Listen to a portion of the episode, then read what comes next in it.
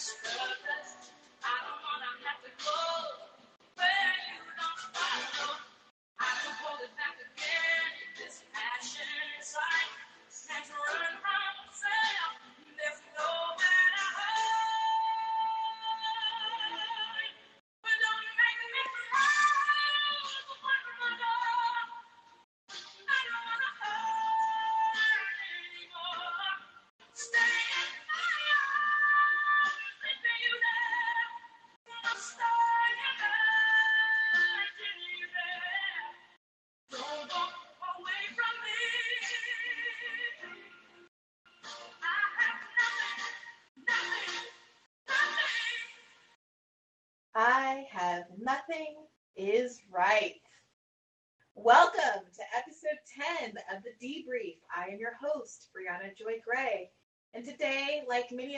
the left, I am lamenting the paucity of tangible deliverables that have come from Joe Biden and his administration over the past 11 months now that we've been in this. We did an emergency episode on Sunday, not tethered to an episode of Bad Faith Podcast, which we typically peg these debrief episodes to because of all that was going on in the world. So we've covered much of the Build Back Better debacle and the um, uh, just truly one for the record books interview with Charlemagne the God and Vice President Kamala Harris. But I'm sure some of you missed that, still would like to ask questions about that. Of course, I'm going to prioritize and open the floor to talk about the latest episode of Bad Faith Podcast featuring Slavoj Žižek, Slovenian philosopher, who's back on the podcast for the second time.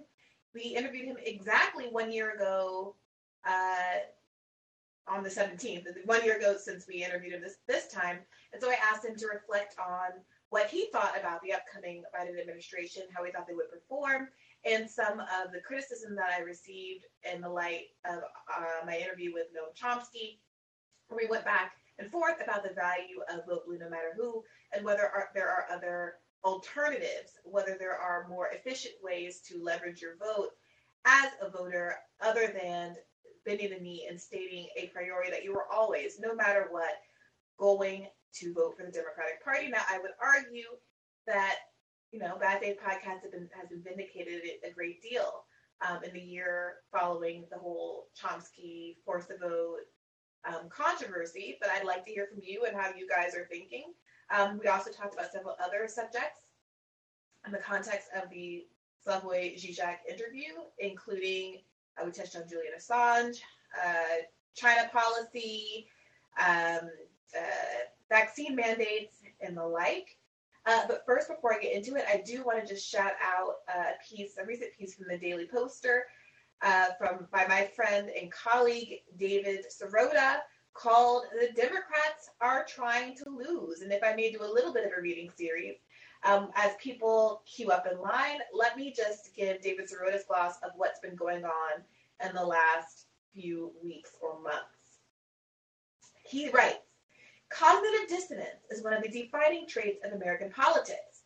But with this weekend's blow against the Build Back Better bill, we've now reached an inflection point. Americans are being simultaneously asked to believe that Democrats are mounting a valiant last ditch defense of democracy against insurrectionists and election deniers, and yet we're also watching Democrats proudly surrender the midterm elections to those same fascists, knowingly creating Weimar esque conditions for an authoritarian takeover. Taken together, this is far more than hypocrisy. In JFK lingo, this is an admission that the ruling party wants the bear any burden brand of democracy defenders, but without the pay any price actions that might assure the survival and success of liberty. In the last week, the contradictions have been too blatant to miss, even if corporate news outlets continue doing their best to ignore, omit, downplay, and distract from them. On the one hand, we see congressional Democrats casting themselves as the heroes of a West Wing episode, brightly screaming about all of the web of connections between the January 6th rioters, right wing news outlets, and top Trump officials who appear to have been entertaining plans for an actual coup. On the other hand, we see Democrats fully leaning into a likely 2020 disaster. They are going far beyond merely refusing to give Americans an affirmative reason to vote for them. In sabotaging their own purported agenda, they seem to be deliberately trying to lose to the very fascists they claim to oppose, going out of their way to insult and harm as many voters as possible before their likely collapse. This weekend's big news is the likely death of the Build Back Better bill, which includes most of the party's climate, healthcare, housing, and other social spending promises. But this plot twist is only the latest chapter in a larger story. Consider what's happened in the lead up. And here's a quick bullet point list for those who have forgotten. Upon assuming office, one of President Joe Biden's first moves was to tell governors that his $15 minimum wage campaign promise was effectively a lie. And congressional Democrats then insulted everyone's intelligence by blaming their own fireable parliamentary advisor, an appointed bureaucrat with no real power, for the betrayal. While flirting with cuts to housing programs, Democrats have mismanaged meager rental assistance programs and allowed the eviction moratorium to end, a one two punch that is now creating a mass eviction process reminiscent of the meltdown that caused Democrats' 2010 electoral massacre. Democrats spent months touting their plan for permanent tax breaks for wealthy mansion owners and affluent blue state locales while limiting a proposed child tax credit extension to just one year. Even as survey data suggests the tax credit is one of the only things that has made Trump voters like Democrats a bit more. Just 48 hours after new polling data showed swing state voters are most concerned about rampant political corruption, House Speaker Nancy Pelosi made national headlines brushing off the idea of anti corruption legislation to stop her and other lawmakers from personally enriching themselves off inside information they receive as government officials. She rejected the concept even after a new report showed lawmakers and their staffers flagrantly violating existing ethics rules governing stock trading. Amid the Omicron surge, the Democrat White House scoffed at the idea of providing free COVID tests has refused to use its executive authority to share vaccine recipes, and has completely discarded its promised public health insurance option, instead, offering its insurance donors more subsidies in exchange for inadequate insurance that bankrupts people. And finally, Biden is now heading into the election year openly reneging on the student debt relief promise as he hemorrhages support from young people. It me, young people. Instead, he is pledging to restart loan repayment, even as new research shows that this debt is contributing to the housing crisis. Meanwhile, the eviction machine is firing on all cylinders. All right, so that's just the start of an article that I suggest you all read if you're not already subscribing to the Daily Poster. They don't pay me to say this, but uh, it's a strong recommend. I truly don't know how I would make sense of many of the more technical aspects of what's going on in the Hill without people like David Sirota and David Dayen, and they are two of the most important journalists in the country as far as I'm concerned. I see we have a caller in queue, so I'm going to take Erica. Um, and everyone else should remember that you can ask me about whatever you want. This is a safe space. I know we talked tackled a lot of this stuff over the weekend, so really feel free to let, chat about anything. It doesn't all have to be depressing, dispiriting stuff. I also just watched season two of Love Life, which was truly delightful, and I'm happy to talk about that or any other things that have been and positive in your life as well. So first up, Erica, unmute yourself when you're ready. The unmute bu- bu- button is in the bottom right hand corner of the screen, Erica. The little microphone. Erica, I can't hear you, so you're going to have to unmute yourself pressing the little microphone button on the bottom right. Okay, Erica, I'm going to go ahead and take Tom, but get back in the queue when you figure out how to unmute yourself. I'd love to hear from you. Tom, what's up? Hey, what's up, Bree? Can you hear me? Can you hear me? Hello?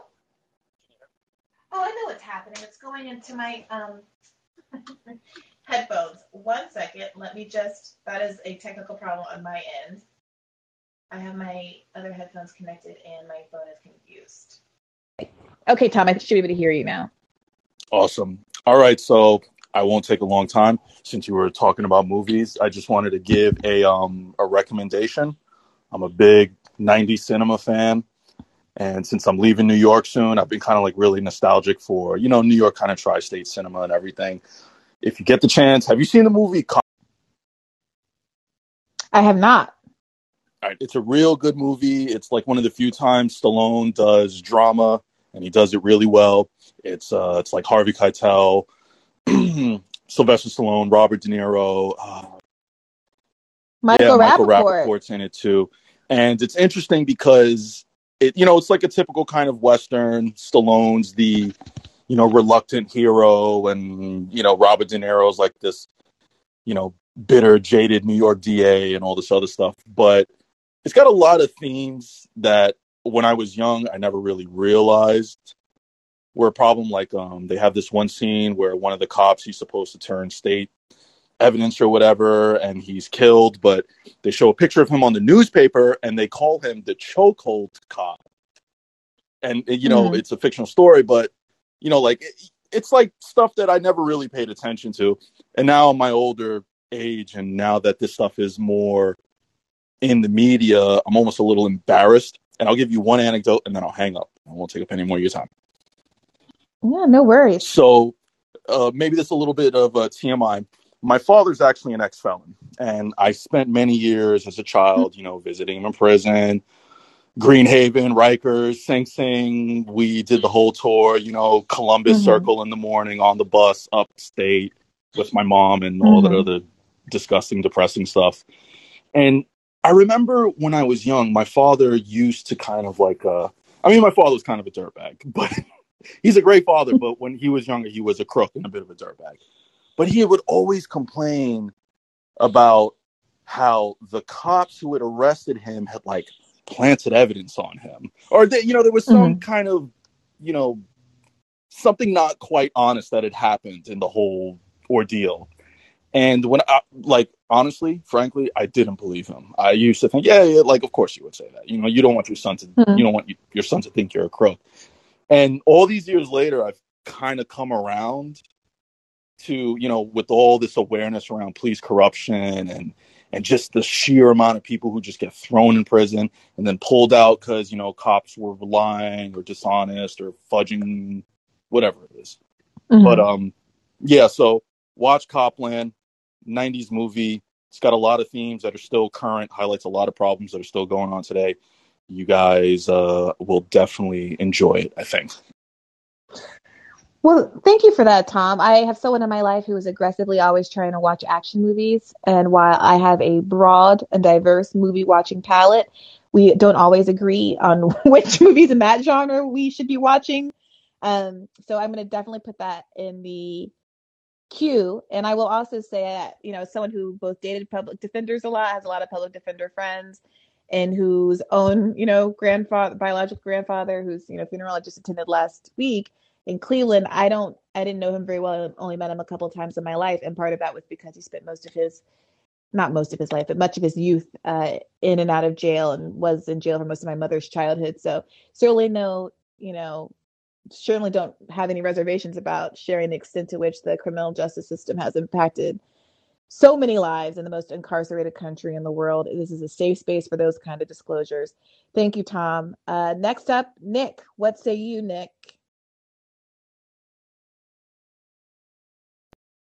Sorry for the delay there. Uh, hi.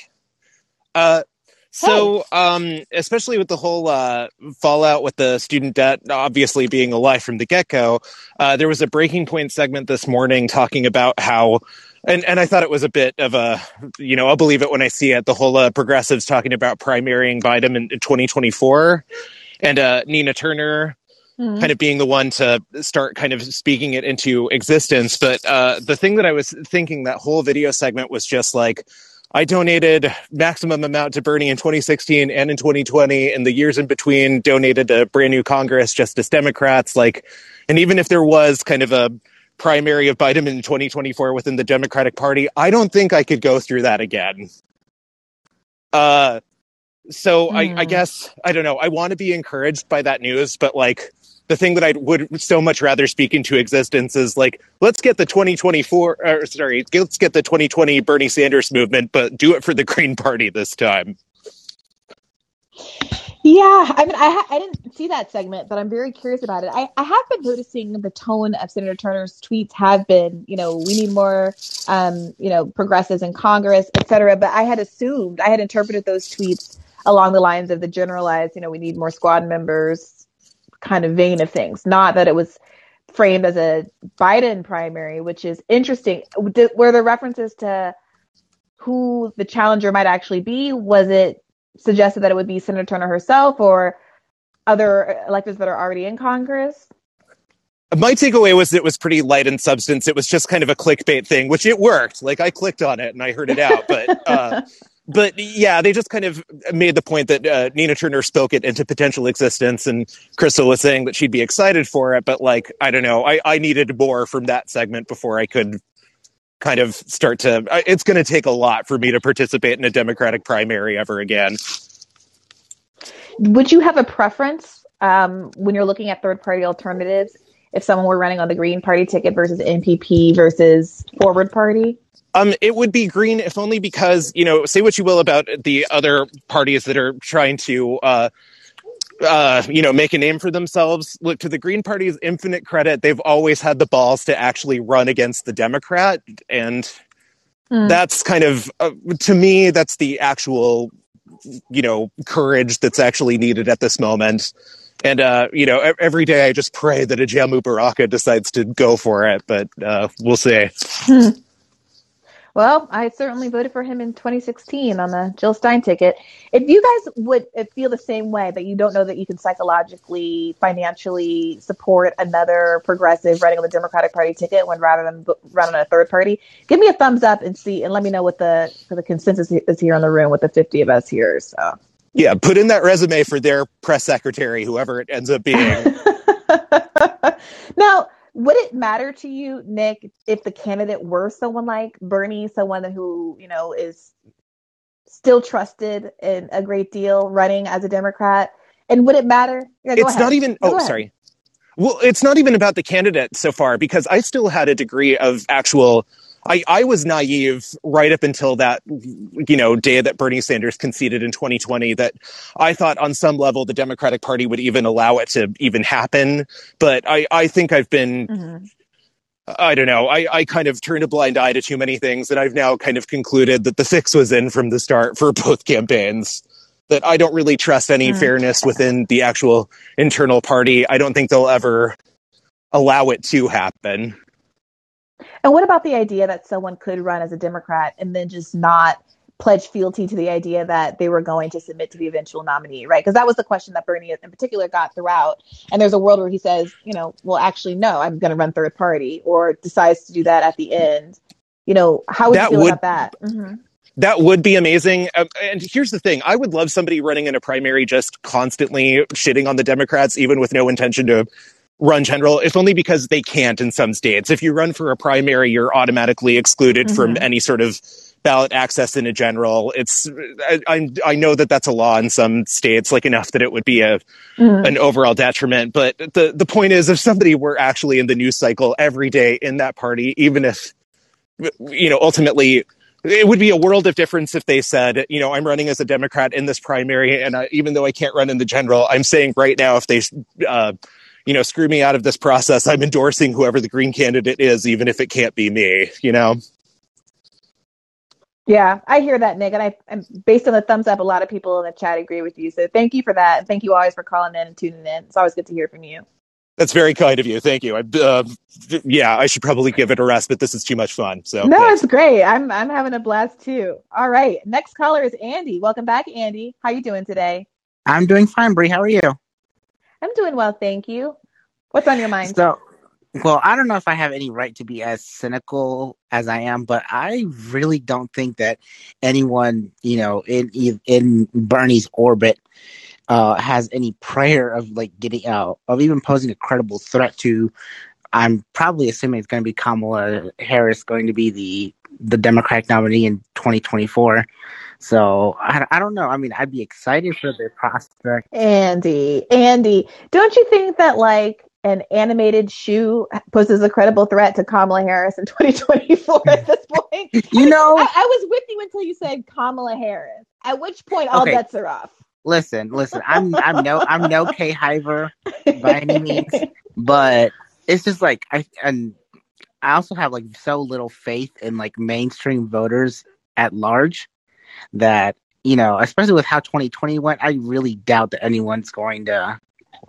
I don't know. A lot could happen between now and then, but I just don't see it happening right now. Um, Well, let me tell you, I I'm I'm back in New York right now. I took the train home today, uh, and that is why I don't have my soundboard and all my special effects, and was just playing Whitney Houston from my laptop speaker. So apologies for the quality decline.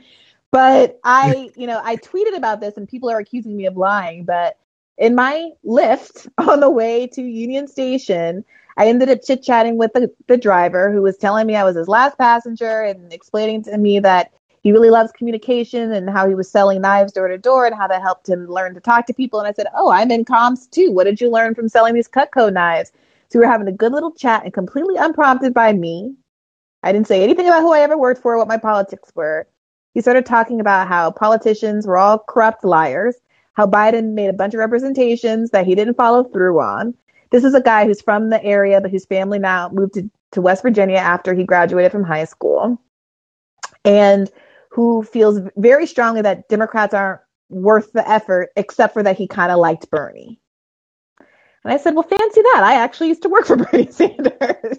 and, you know, we didn't have much time to talk because I then had to sprint to my train um, because I was running late. But this this is the sentiment in the world. And when I brought up Kamala Harris, he was very nonplussed as well. And the the the the disgruntledness is real. The frustration is real. And the the desire for an outsider candidate, I think, is really real. Now, is someone like this driver a voter? I don't know. My my gut tells me that as much as he had some fully formed political opinions, it has led him to apathy as opposed to being someone who would ever vote against Biden or vote constructively for an alternative candidate or a third party candidate, which is a little bit of the problem, right? How do we channel apathy into political action? And that's part of why I think third parties are so important because it is going to be difficult to get people who have already decided that Democrats aren't going to take us anywhere to invest even in someone like Bernie who isn't actually a Democrat but who is running on a Democratic Party ticket. Yeah, I think that's the that's the that's the real million dollar question there. You know, it's I as I you know, uh again, I'd be excited for any pro for any you know potential Bernie successors. It's just also the way the media you know seems to shape these narratives. I don't know how much you know how successful we would be able to like you know counteract that narrative. Um, but I wanted what I wanted to talk about is you know yesterday's episode with Slavoj Žižek. Uh, something that I'm afraid that he might be right about, if I'm understanding him correctly, is this idea that perhaps the material conditions aren't you know bad enough towards you know like how bad does it have to get before things start you know being better you know Mm-hmm. The maybe I'm an accelerationist take. yeah Yeah, I mean, tell tell me why I have you here, Andy. How was the sound quality when I was playing the music in the beginning? Is it worth me playing a clip from that episode right now over the speakers again? Okay, let me pull up this um, clip that we're talking about where he asks whether we need further catastrophes to awaken us.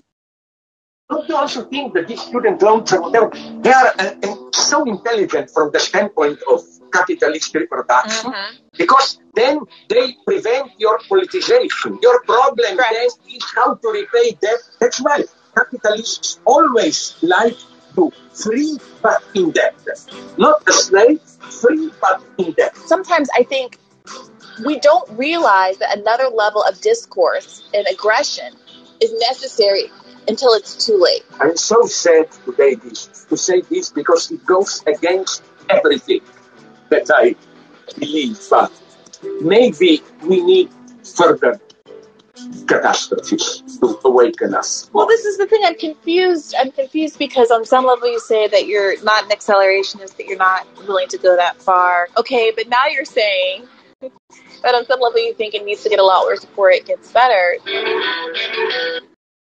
All right. So those of you who listen to the full episode know that, you know, I think that my, my impression of him is that he, like a lot of folks, is reluctant to be seen as unserious, is reluctant to be seen as, you know, a, fire starter who isn't accepted in Hollywood halls anymore. I mean, I, I don't mean I don't mean that uncharitably. I mean, I think we're all under that pressure. Not to mention the actual censorship that will come if you say certain things on these platforms and all that.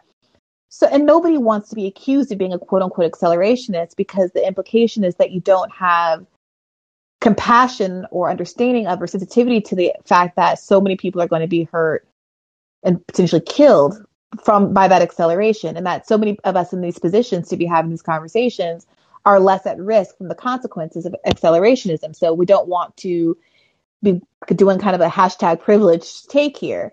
But despite saying that he didn't want to be seen as an accelerationist i think it's clear to lots of folks um, that it seems things haven't been quite bad enough to, for change to really pop off. And there was a question in the conversation during the episode about whether or not student the student loan debt cliff might be a tipping point of sorts, in part because so many relatively relatively bourgeois uh, middle class people are affected by it even though the social safety net is so thin that they still feel very much uh, vulnerable and precarious. And that combination of precarity and also having just a little bit of independence, a little financial independence, a little bit of social capital and clout means that in the huge numbers of student debtors at 44 million means that that's a really powerful coalition that can start to tip the balance. I don't know. What do you think, Andy?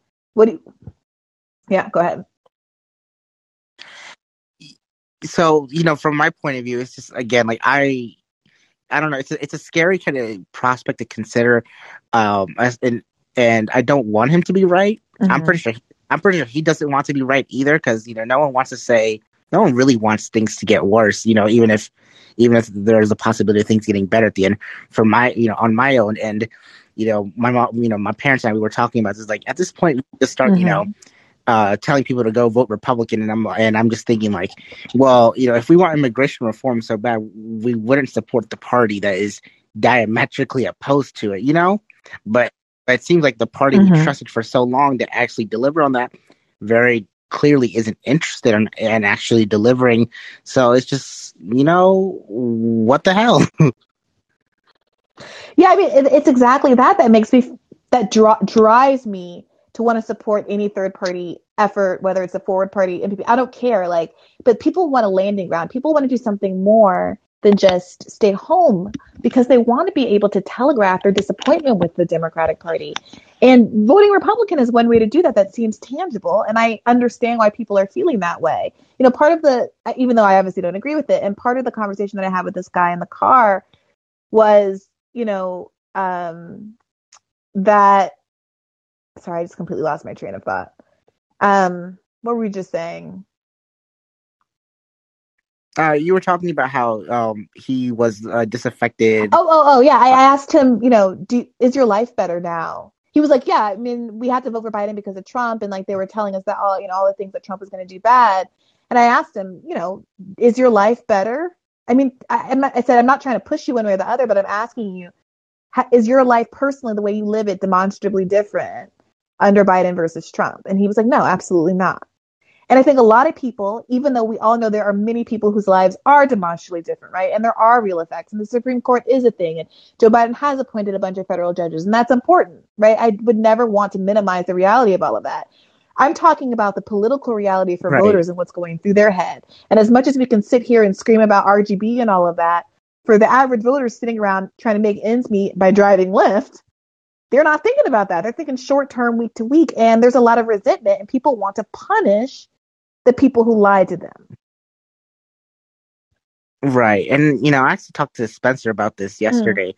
But you know, the most demoralizing thing about this whole situation is just like, at, at best, it looks like, you know, Biden's is, you know, clumsily um, staving off the countries creep into fascism. But at worst, it seems like his incompetence is actually further accelerating us into it. And it's mm. a hmm. scary thing to think about.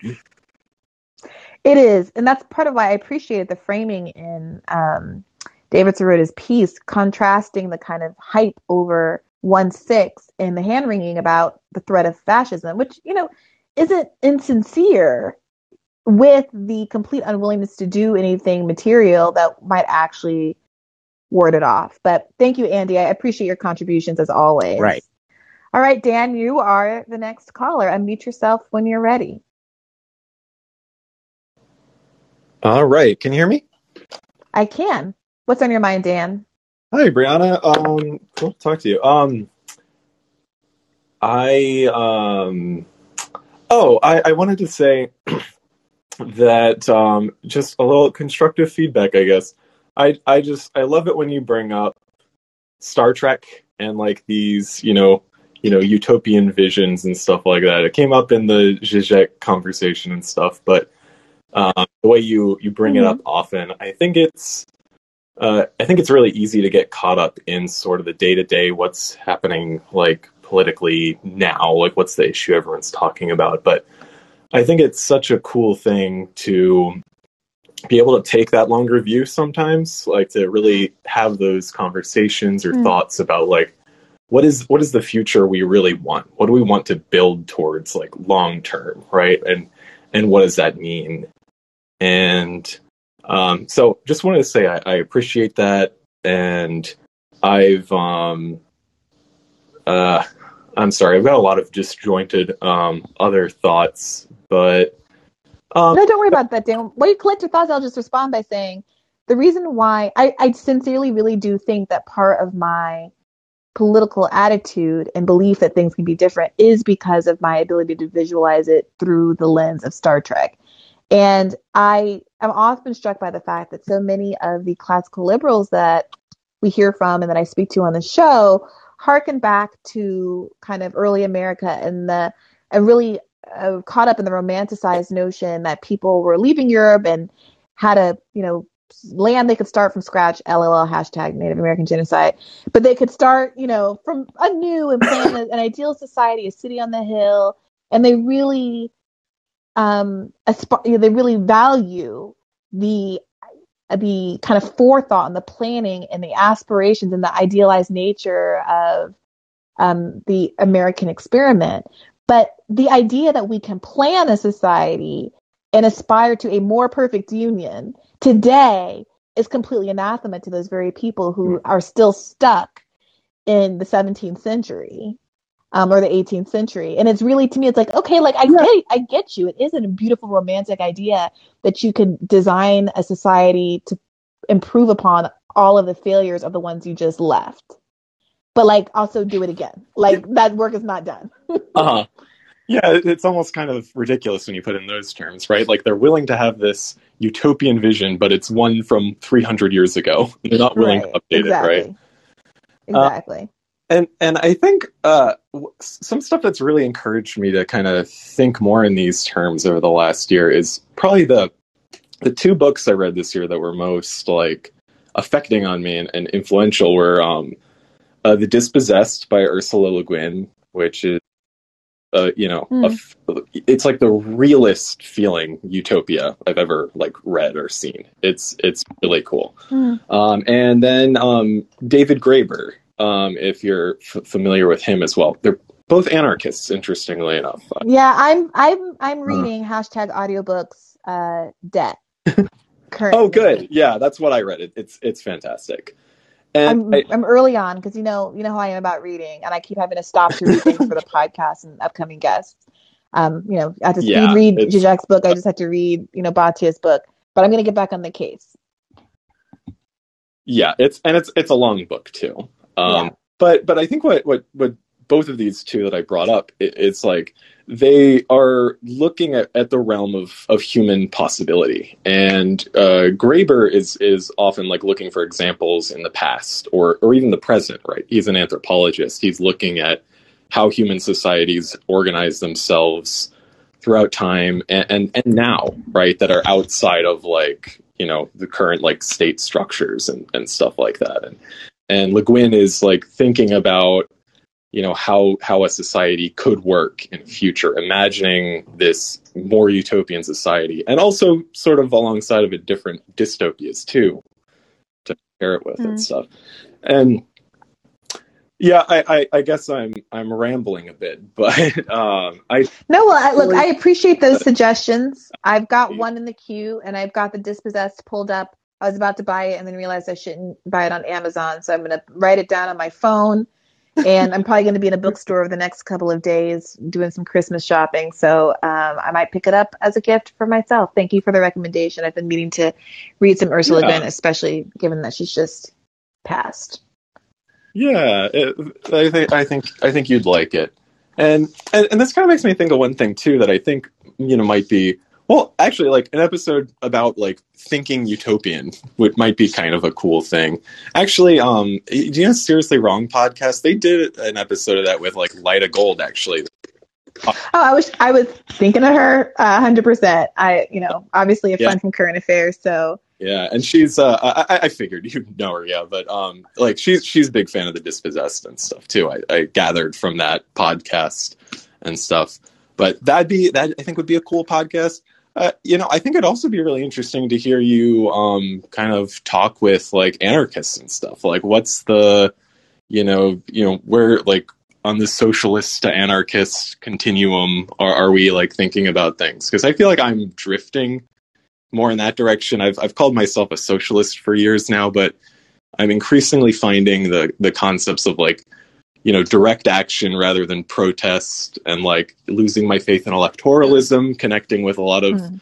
your earlier callers and and all that sort of stuff. I'm finding this like a lot more attractive. yeah, I mean, I don't, I, you know me, I'm not a theory gal, um, but I definitely found myself talking to a friend of mine who works for plug your ears, delicate ones, uh, the Biden administration, and you know he was talking about his frustrations and you know a lot of the institutional failures that exist in government, and I we were going back and forth about how you know I you know I'm a I'm a leftist, but unlike a liberal, I don't have a I don't have a the way that conservatives have a kind of constitutional preference for small government. I don't have an ideological preference for big government. I think that the government needs to do the things it needs to do. If you if you could Yeah. prove to me that four people in a room could do it, I'd be like, great. but you know, and I was thinking about all the um, inefficiencies that he was describing, um, and how the, some of, a lot of the criticisms of government are real. And I definitely said in the course of that conversation, like, well, damn, maybe I'm just an anarchist. You know, like so. I I'm completely open to it, and I'd love to have Yeah. people on. Um, and if you have any recommendations, I, I feel like I hear you sort of bring up sometimes, right? Like the pipelines, right? Like let let's do that. Like government's not doing anything. We can't really foresee them doing anything to stop these pipelines or like do any reasonable climate action. Like let's let's just let's do things, right? That's like that's the idea of of direct action, right? Like let's let's bring things into Yeah. matter, you know, mutual aid, right? All all these sorts of things. Well, again, hit me up in the messages. I this, there's a lot of um, things you can do in this app that I think most of us haven't realized or haven't really started to exploit yet.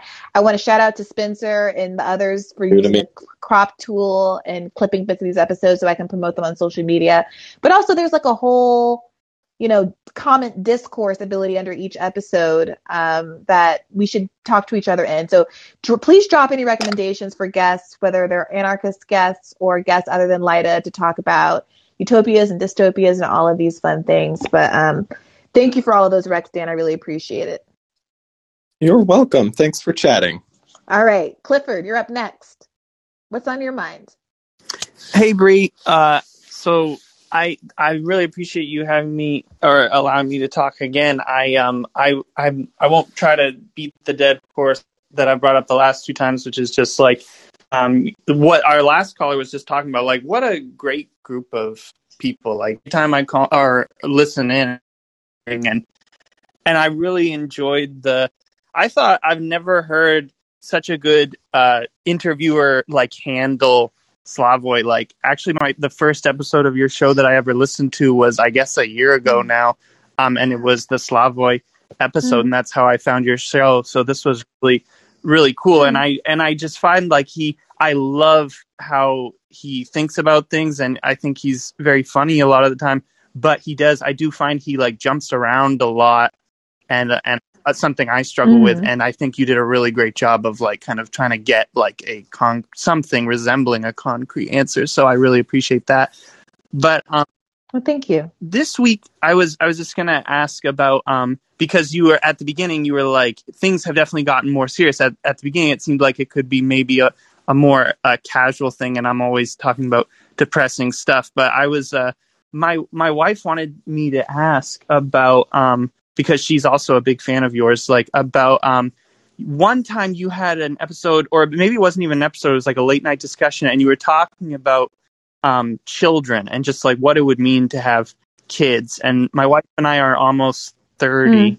and uh and we were we're just we're still trying to decide if if that's a good move. And obviously like I bet I basically thought after COP26 just in the amount of timeline would need to do something radical to change the course of you know our climate trajectory. I assumed that it would be like basically a 6 month window of like just crazy response to COP26 in order for anything to just because it, the timeline's so small now in order to like like I don't know if you heard about that big block of ice in Antarctica, but yeah, of course you did. But yeah, so so just in that realm, I'm thinking like, oh gosh, the li- my life expectancy will be so much shorter than my parents probably, and if I had kids, theirs would be even shorter than mine. And I didn't know if you ever, um, if I'm sure probably that has crossed your mind and and what your thoughts. Oh boy. Yeah, but we don't have to talk about that. No, no, no. I look, it's it's fine. I don't know that this is a less bleak conversation than the conversation about America at No, large. this is even more bleak. So it got to this. I'm like, I think maybe I could ask her about the heavy question. Yeah, no, it's fine. right. Look, the episode that you're alluding to is one of my favorites. I really, you know, I, I really enjoy having those. You know, you don't often get an interlocutor who's going to be super honest with you. It's part of why I really enjoyed the um, Thomas Chatterton Williams episode because I do enjoy exploring these somewhat more vulnerable subjects, and maybe I'm a bit of an oversharer, so apologies. But I've been actually talking about this a lot recently with a paramour, shall we say, um, who very much wants to have children, and I am very much ambivalent about it. Um, he's a little older than me. Uh, he's 40. And I asked him, as I often do at, to men who I'm dating, whether or not he's really thought through what it means to be a parent. Because I think it's rare, relatively rare in human history that there's so many of us who have gotten to this age and you know we have you know birth control and you know ability to control our environment and it really is a choice to have kids and it's also true that we have been able to live single and enjoy our lives and be in a certain income bracket where there's a lot of tangible things to lose. And so when men are very enthusiastic about having kids i always want them to be sure that they know what they're talking about. Do you know about episiotomies? Do you know about women peeing a little pants a little bit every time they sneeze? Do you know about like are you really prepared not to sleep for years on end? Are you prepared to touch poop every day for the next five years of your life? Like if the answer was yes great let's do it but i don't want to go into this blind or have to share shoulder all of that burden because of you know the second shift and all of that and it's funny because he went and talked to a bunch of his friends with kids when i raised these questions because he genuinely wanted to get their feedback and one of the people he spoke to basically came back to him and was like, sometimes I have regrets because of the state of the world. Your point, you know, late stage capitalism, ice, ice, um, polar ice caps melting, sea level rise, climate catastrophe, all of this. And what's funny is that that is never my, that is not what holds me up. And I don't know if that's because I have some like North American privilege bubble where I think that it's gonna get really bad, but at the end of the day, it's gonna be a few more generations before the worst impacts of it are gonna affect um, the global north. Frankly, you know that's not a value judgment; that's just an empirical assessment. And so the things that really hold me up are more the kind of quality of life. Um, you know, what is this going to mean about my ability to continue to do the work that I do that I've come to really love? You know, I feel very differently about the idea of giving up professional opportunities now that I really love what I do for a living and really believe in it, and it is my baby. Than when I was a lawyer, when I was fantasizing constantly about having kids and having a family because it seemed like the only way to get value out of my life because I got absolutely no value out of my professional life.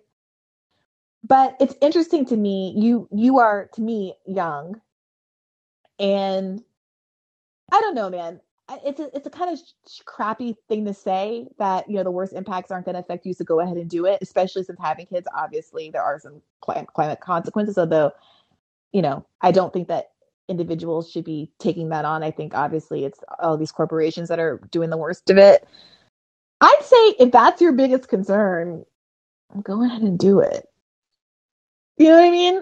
like, because your child could also be the child that figures out how to invent the machine that sucks carbon out of the atmosphere or whatever. Do you know what I mean? I just, I don't think that we can reduce all of the things that people get from family and community and society and the intrinsic value of human hum, human beings. I don't know that I want want people to gamble away what has been such an intrinsic essential part of the human experience because of the threat of climate change, which still at the end of the day it's coming, but it has a longer tail on it than, you know, a 60, 70, 80 year old human life. If you're like me and you just are concerned that you're not going to be able to binge watch Netflix all day, well, then that's a really serious concern. And I think maybe you should keep it wrapped up.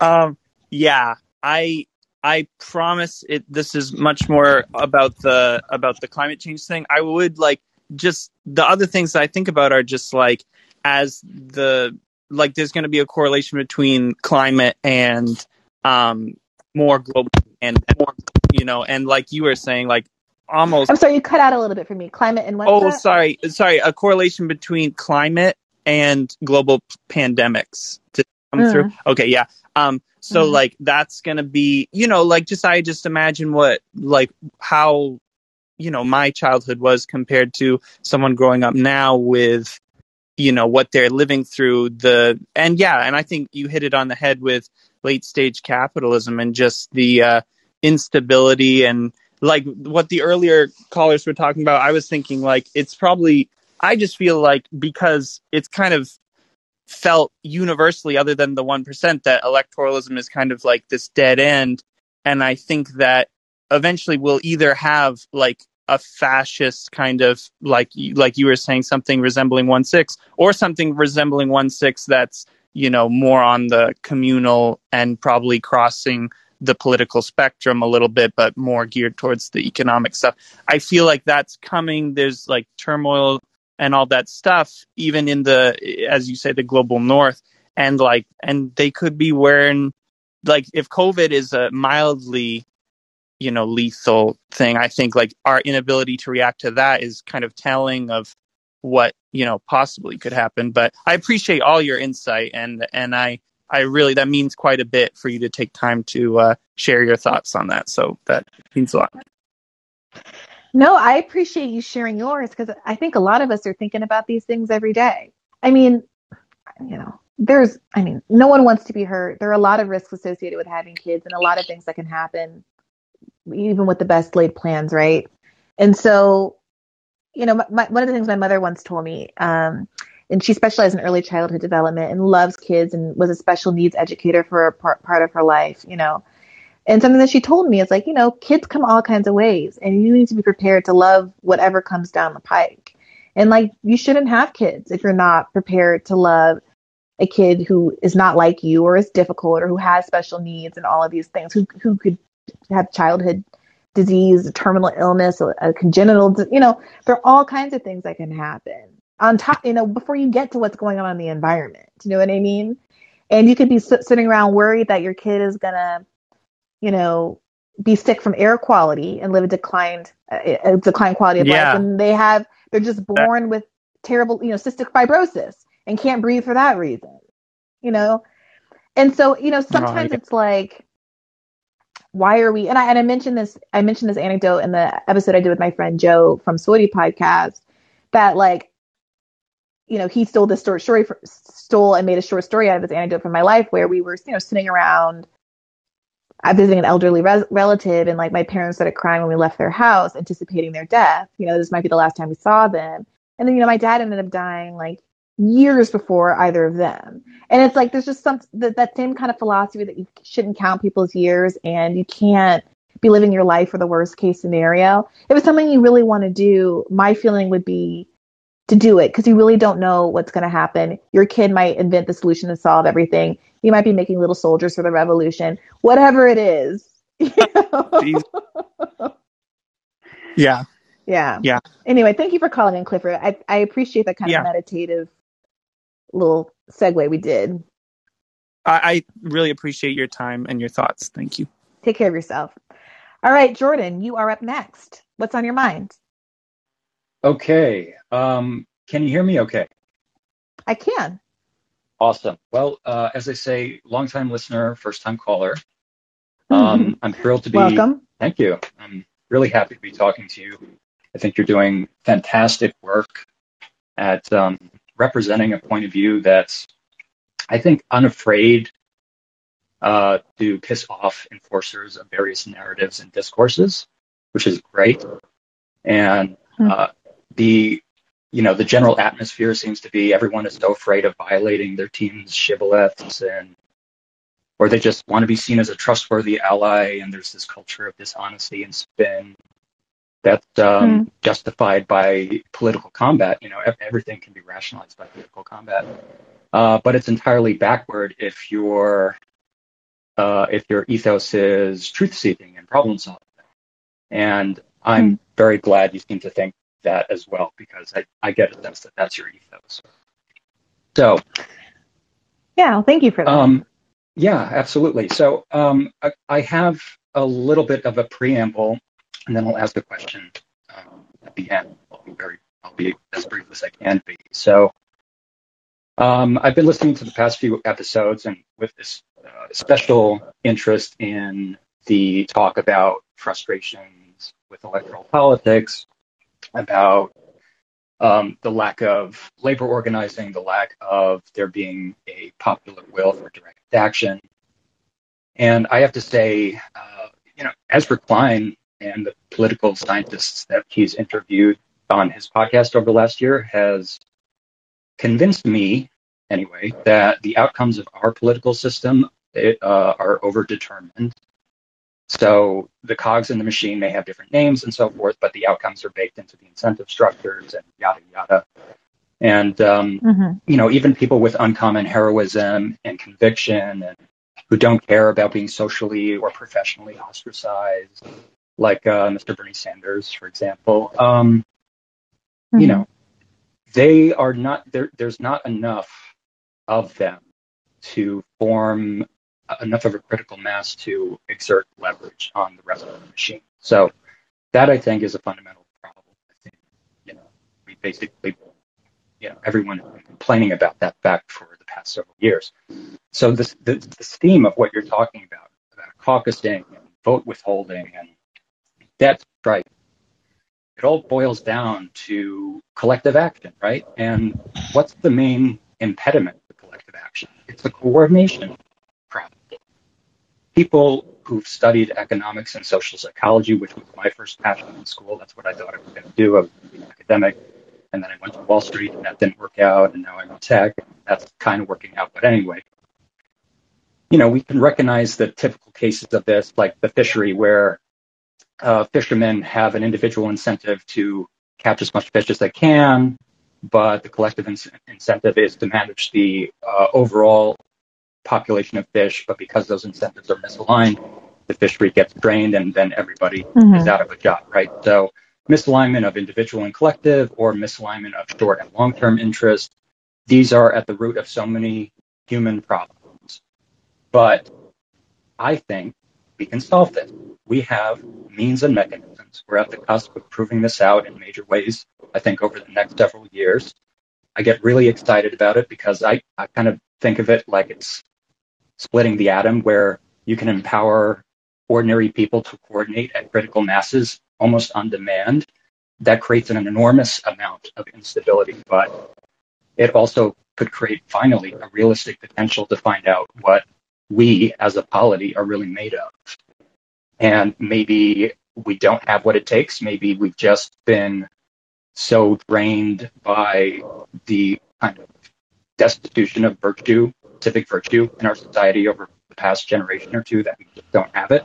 But maybe we do, and maybe maybe certain uh, you know maybe a, a rekindling of hope can can uh, inspire um, that civic virtue in people that maybe that was maybe dwindling or extinguished. And I think what was it, C.S. Lewis said something like, "Courage is is the essence of any virtue, because you don't know if you have a virtue until it's put to the test." So that's Mhm. what that's what uh, I really care about these days. And I'm working on a project with some people. You can think of it like Kickstarter, but for collective action or direct action campaigns. Seems simple, right? You know, why don't we have this? It's it's a very simple, proven out concept. Um, there's issues of risk, there's issues of inertia, there's issues of expectation management. You know, people generally won't want to commit to something unless they're a true believer, unless they have certain guarantees or unless they can spread the risk around. It's all the same problems with union organizing that people face. And of course, there's risk of retaliation and punishment and Mhm. you know, being hung out to dry and so forth. So I would just suggest to you and to the listenership here, check out the um, concept called assurance contract. What was that? I'm sorry. I don't know if other people have you cutting out a little bit, but um, the, is the concept called what now? Assurance contract. Assurance so contract. ASS, Mhm. yeah, assurance contract. Um, it's it's a kind of um, it was initially developed as a sort of a financial instrument, but you can see it play out on GoFundMe or Kickstarter or Indiegogo or uh, Change.org. You know, it's the, it's that general principle of I'm not going to do this thing unless a whole bunch of other people do it, and there's this tipping point uh, or a Mhm. critical mass, and only then do uh, our obligations activate, and then we have to follow through, and then there have to be certain enforcement mechanisms. So Well, let me ask you this because we've been talking about this in the context of the student debt um, relief and uh, the possibility of a strike, which doesn't seem to have been organized in any meaningful way. And, you know, months ago when I did that interview on the podcast with Astra Taylor of the Debt Collective, I, I put out a tweet sometime thereafter, basically trying to get a sense using a Twitter poll how many people would have to be participating in a strike for at least the Twitter audience to want to participate as well. And I just tried to Google and find it, and I'm not sure what the results were, but not that many people, you know, engaged with it. But it does seem to me that you Mhm. are right. That as someone, I mentioned this on a previous episode, of the debrief, but as someone who's sitting here with, you know, good credit and who has the ability to pay off, you know, to keep up with their student loan payments, especially now that they've been on pause all this time and I've been able to save money and not have to pay interest, you know, would I be willing to go down with the ship and ruin my credit in order to make this broader political point? And obviously, when the stakes are higher for you because you do have something to lose, like I do, it becomes. I, I understand why people would want there to be more broader buy-in to make sure that it's really effective. And this also goes to Slavoj's point about, you know, do, do things have to get mm. worse? Is there something of an accelerationist spin to what we're saying? Because I think that what accelerationism does is bring down the perceived individual risk so that it doesn't matter as much how many people are in it with you. You basically have nothing to lose, or you, you perceive there to be very little to lose in the grand scheme of things. So I think a project like that is really interesting, um, and would love to to know more about it and to know if there are any applications for the student debt strike because it could actually it could go a long way in lieu of actual organizing if you were able to get a certain number of people, however many it would need to be to commit to kind of mutual financial Mhm. support, or at very least to all go down in the ship together. With the idea being, you know, Biden they they can't screw all 44 million of us with respect to our credit histories or whatever punitive actions are taken against folks who refuse to pay. Yeah, and, and you still need competent organization. Like, so for that particular application, you need to kind of reverse engineer the outcome, right? So taking into account all of those components that prevent people from doing that, maybe it's just unpopular. But if it's not, if there is a hypothetical critical mass of debtors out there who would, under certain conditions, agree to participate in a debt strike, well, what are those conditions? You know, you have to kind of Mhm. test what that criteria would be. And then if you get a sense of what it could be and be like, okay, well, under those conditions, can we get 10,000? Can we get 100,000 people to sign up and make certain guarantees as part of this campaign to say, if we hit this number, then by virtue of being such a large mass of people, we have the leverage to negotiate terms that are favorable to the participant, right? And if you can reverse engineer that outcome from the get go, uh, then you just have a simple proposal to make to people, and then it's more of a kind of an outreach problem or a messaging problem, just a, a marketing problem. And, and Yeah. you'll figure out whether or not there's really a constituency for something. Yeah, and, and with student debt relief, there is already just, and this is, I mean, this is why we're pushing for it. There's already just such a big cohort that isn't going to pay regardless because they can't. And so uh, there's Mhm. a real, I think there's a real organizing opportunity there because you already have some millions of people who, if you connect them with the project, would be, you know, on your list of folks who you could say are committed to it in the first instance, again, because the threshold is low and they're not going to lose and they're not going to pay anyway. And to help build confidence among everybody else who wants to make sure there's a broader buy in before they put themselves in the line. So thank you for that. And can you say again where people can find more information about this? Yeah, absolutely. So the beginnings of this project, um, it's called Spartacus, and you can find it at spartacus.app. So just you know, you know the uh, rebellious slave from from Rome, Spartacus.app, Mm. and um, it's like we're doing beta tests very soon. We're trying to get proof, you know, proofs of concept out there, mostly having to do with labor organizing because that's a very obvious use case. But the application of principle is scalable from small campaigns at a you know a small to medium sized workplace all the way up to you know tens if not hundreds of thousands of people. And you know yeah people are like well change.org gets hundreds of thousands of signatures and that doesn't do anything. That's a very good question. I'm not going to take up any more of your time but it's um it, it's definitely there are a lot more details that any interested parties could could uh, discover. I'd be happy to talk to Well, thank you for that, Jordan. Feel free to also in the comment section of the episode when it's published, drop some links for people who might be interested. But th- thank you again. We've we're, we've got an hour, and I was really hoping to make this not a two or three hour marathon like we usually do. Um, but I see lots of people in line, so I'm going to say Jehan is the last caller, and I'm going to try to move through the next few a little bit more quickly. Um, so if we could, I know I'm as guilty of running my mouth and going long as any of you are and asking questions, so I'm going to try to apply um, some brevity as well. Up next is a doctor. Hello, doctor. What's the prognosis? Good evening. I'm not that type of doctor. um, doctor of computer science. But anyway, um, so the topic I'd like to discuss is um, the climate crisis. Um, seems that our elected officials have made a series of missteps, whether intentional or not, is debatable. But nevertheless, a series of missteps that has led us to where we are right now, particularly that there's zero chance, effectively zero chance, that any substantive um, policy solutions will be um, enacted uh, within the Biden administration. And I'm wondering, um, are we, um, are political commentators doing um, their followers um, an injustice to continue to um, uh, push for electoral politics to um, address climate change? Uh, I don't particularly As opposed as to, opposed to more uh, direct, um, possibly violent actions, um, like via protests or whatever.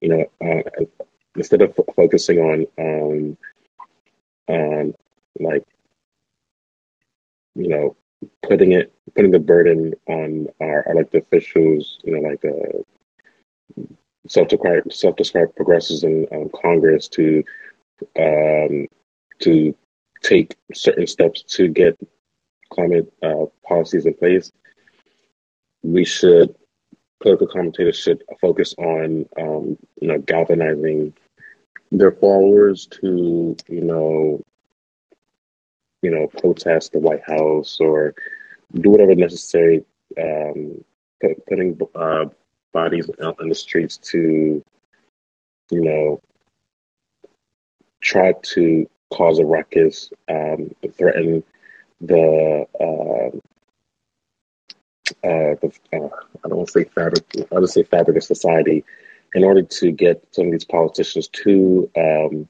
bend to the people's will. I, I don't, you know, what we've seen thus far in the last, especially in the last year, does not give me any hope at all that climate crisis will come out of uh, addressing climate crisis will come out of uh, Congress directly, as opposed to Yeah. uh, forcing them, forcing them. Yeah, so those things aren't mutually exclusive, right? There's a world where AOC can be in Congress wanting Biden to pass Build Back Better or to pass the version of Build Back Better that actually had more robust climate reforms reforms before Joe Manchin requested they, that they all be taken out. You know, there's a version where she's doing that and where she's also calling for protesters to be at the White House and to stand at Standing Rock like she did back in 2016 and why a lot of us fell in love with her. Um, and that the fact that she's generating social pressure at the same time that she's in Congress is a real powerful tool for her and makes within the halls of Congress more effective. I think that was the model that Kyle Kulinski and the Justice Democrats had designed when they recruited these candidates. Moreover, I would argue that part of why they are not as effective on the inside is because there's a whole, and I'm no expert here, um, but there's a whole realm of policy um, solutions that are just not even on the table because there's a presumption that our, you know, plutocracy is not going to get on board, which is an accurate presumption, but you could see your position uh, as an AOC, as a political figurehead, as change, as moving the um, Overton window to a place where we are, frankly, having a conversation about, well, do we need to nationalize businesses? Do we need to be talking about, okay, well, this isn't a completely un-American phenomenon. Nobody batted an eye when they um, uh, bought what was it GM in the recession and then just quietly returned it to the private sphere instead of having a conversation about you know why do we buy out why do we bail out airlines for more than the airlines are worth and then not actually just own them? You know what would happen if we took some of these high polluting industries under the government's wing and did what they you know what was in the public interest as opposed to um, the shareholders bottom line? And even if you think that's completely implausible and you'd be laughed out of the room I would imagine that if you're having that kind of a conversation, then some of these piecemeal reforms that are coming through Build Back Better start to look a lot better to someone like Joe Manchin or Frackenlooper and any of these people, right? So I don't think that those things are mutually exclusive, but I absolutely agree that nothing they do and say in the halls of Congress are gonna is gonna go anywhere without the external pressure. And already, I mean, we'll see what happens, but already it seems like um, the White House is bending a little on student debt. You know, I don't know if you saw this um, news coming down the transom today about the fact that they're they are now considering extending the student debt moratorium deadline past February 1st uh, because the White House is getting so much flack, and I think it's it's really unavoidable how much everyday normal people, not just leftists on the internet, are furious and terrified about the the student debt payments um, turning back on, especially since it's just hitting all of these inboxes. This is not an abstraction. It's like everybody's Gmail alert is saying, "Hi, it's Navient. Hey, it's Great Lakes," and you're gonna have to turn this shit on. It is, it is, it is visceral, right? Um, so that's all to say that I, I think the public, you know, you know, tweeting works, posting works. As somebody joked today, you know, like on some level, direct action, extra uh, uh, activity outside of the hill is really powerful. So I'm I'm I'm with you there, but I don't think it comes necessarily at the exclusion of people advocating for different policy prescriptions within Congress. What do you think? Do you think I'm being uh, too sanguine about the about ele- electoralism and its benefits? I think that I don't particularly like to waste my time, and um, I don't see that from you know we're. I haven't read. You, you guys brought up the um, David, uh, um, Gravers? Oh, Sirota. hmm David Sirota's um, um, article. I have not read that yet, but I can pretty much gather what he, he said based on what you you know you described. And you know, given all the pressures right now, what um, what Biden is saying that they potentially may uh, extend the uh, moratorium on the on student payments to February. All of that pressure amounted to a one month extension, right? Well, well, we'll see. But that's, I mean, I. So what is what is what is the? I mean, to me, you can look at that as a glass half empty or glass full. If they're certainly doing it to try to deflate the pressure, the building pressure around this issue. The fact that they've done anything at all suggests that the pressure has built to a certain point and had an effect that is inspiring. Now the goal is to keep up the pressure and not allow it to have the deflationary effect that they hope extending it a month would have. Right? I mean, inspiring enough to actually. I, from my, from my, from listening to you, you have way. Oh, not. I'm gonna be judgmental. You have a lot. I used to be um, uh, more optimistic about things, but I, I, I um, realized in order to get through this, uh, um, the realities of this world, that that I had to treat everything um, very cynically. I, I wouldn't have gotten to where I am if I was as optimistic as you are. Well, I don't Um, think I'm optimistic, but by virtue of your own argument, you're saying that we shouldn't care about electoral, we shouldn't focus as much on electoralism. We should focus on these outside pressures. But this is evidence that this is not electoral. There is no bill, despite Jen Psaki's pretending that that's a thing. There is no bill that is being moved through Congress about student debt cancellation. This is fully people's will and Hmm. outside pressure causing the administration to flirt with the yeah. idea of extending, if not doing more, on the issue of student debt. So, aren't you arguing against your own point that it doesn't? Ha- it's not going to be about legislation. It's going to be about direct action and its results. true. Yeah. Yeah. I don't want to take. No, too, no, you're want to take, fine. take too much of your time because because Good. I I, but heard you say that you need to go. Um, but that's all I'm saying. I, I do agree with you. Most of what they can do. Brianna, you cut off. Hello, you can't hear me. Okay. Okay, I think it's I agree with you. I think it's both true that there is a disproportionate focus on kind of legislative action and electoral politics, but it's it's also true that you know we, people bring up the inside outside game in a way that I think is intended to sometimes provide cover for insiders not doing everything they should do on the inside. But I also do think it is possible for insiders to actually use their perch a lot more efficiently. And I don't want sometimes the correct assessment of the outside games not being used enough to let insiders off the hook from Mm. one cooperating with outsiders and having the symbiosis of the people and the power that actually made AOC powerful to begin with and notable to begin with and also that they should be saying and doing things that push the Overton window. Like if you're wearing the dress, this is what we talked about in the podcast, right? If you're wearing the tax the rich, rich, rich dress to the Met Gala and everybody at the Met, Gala thinks it's cute, then you're probably not doing the radical enough thing. And so I just think there's a lot more room for the AOCs, et cetera. I don't mean to focus disproportionately on her, but all of these Congress people to do more. And I also think there's a lot more room for people like Pramila Jayapal, who we haven't talked about at all today, but I think it's pretty clear has been the sticky wicket um, involved in a lot of these moments where left energy is drained. Uh, I think a lot more criticism needs to be coming for her and other others Yeah. who are who get the benefit of the protection of the progressive label, but who I think all evidence suggests are working just as hard, if not harder, to defend the energy of the moment. Yeah. Uh, la- last point before I go. Uh, I, yeah, I do agree with you in that regard. Um, I I wish they would um, leverage, or elected official would leverage us um, um, as outsiders uh, more. But you know, given what I've seen, I, I don't see them to actually uh, utilizing that uh, that latent power.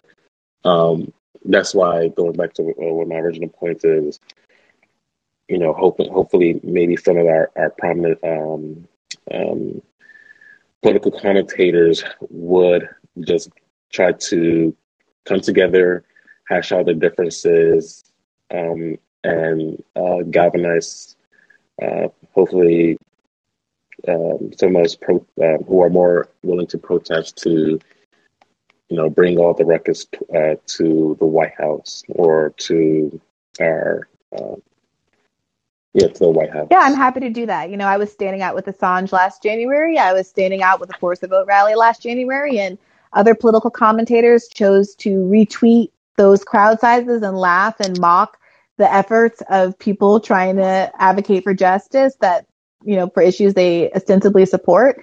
But if any of those people uh, like owen higgins and sam seder want to stop laughing and mocking folks who were trying to organize to better our country and join us i would happily lay down all resentments and join hands and help fight for medicare for all or student debt cancellation or medical debt cancellation or housing as a human right or um, freeing Julian Assange or whatever else that most of the, I think, core left has been fighting for throughout. And I, I join you in hoping that people who are part of what some people describe as the boutique left realize that there's not much to be gained by um, flagellating themselves to the idea of, um, you know, the being patted on the head by by the most progressive members of Congress. But thank you, Doctor. I appreciate all of that. I'm Sylvester. Welcome back. Are we live? We are live. We live. Uh, did you eat today? Oof, not not. You know, I I went a long stretch because I took the train and I did not want to take my mask off for even one second the whole time I was on the train. So I got home at around seven o'clock and inhaled an ungodly amount of food and leftover candy and stuff from our Thanksgiving guests. So I'm feeling, I'm lying on my back with a distended stomach and a Star Trek sweatshirt on. Yeah, like you know, it's, girl, it's, it's almost it's almost Christmas. Yeah, like, what we doing well, with Thanksgiving stuff still in the house? Well, my mom doesn't buy junk food, so the only food in the house is stuff like the Thanksgiving guests brought. You know, gift bags, gift gift baskets that had like cookies and candy and stuff in them. So I drained what was left of those baskets, and am now very peacefully in my warm bedroom taking your call. So what's on your mind, Sylvester? Okay, yeah. Make sure you you know nourish yourself. You know, make you know make some time for that. We we got to eat. We need that sustenance. Um, I was gonna keep it light today. Actually, all right. I was gonna keep it light. I was gonna keep it light. Um, we don't need to talk about Tent City today. Um, but uh, I was wondering because you said that you went on a date this past weekend, right? I'd be dating. You okay? so I was wondering what what is your barometer? I don't know if it was the first date or not, but what is your your barometer for a a good date? You know, I'm a humanist. I like people, so it's difficult for me. I wouldn't say these you know dates that are not dates I want to follow up on are bad dates per se. Um, mm. But, you know, I'm long enough in the tooth to know what's for me or not. So, you know, I sometimes feel like I am a professional interviewer and that's what I'm doing on the date. And I often discover that the person I'm on the date with found that the date was very enjoyable because I think sometimes, not to judge your whole sex, species, right? but men aren't necessarily, you know, society doesn't make men into kind of social creatures, the, the lead conversationalist, etc. And so they're very happy to be on a date with a woman who makes it very easy to talk to. But just because, you know, I mm-hmm. I enjoy being on a date where I don't feel like I have to be driving the ship. And so on the rare occasion where someone is very dynamic and asking interesting questions and it does feel like a back and forth and not like an interview, it means a lot to me it's nice not to be fighting with people about, I don't know, Medicare for all. That's always a plus. It's nice to be in a comfortable environment. You know, I'll go on multiple dates with you as long as you keep picking places that are like nice ambiance. I don't have to shout over music. I get to sink down into a comfy chair. Your girl loves a hotel bar where I can get a well made cocktail, sit and talk to you for hours. And then the ambiance is all there. Yeah. Right.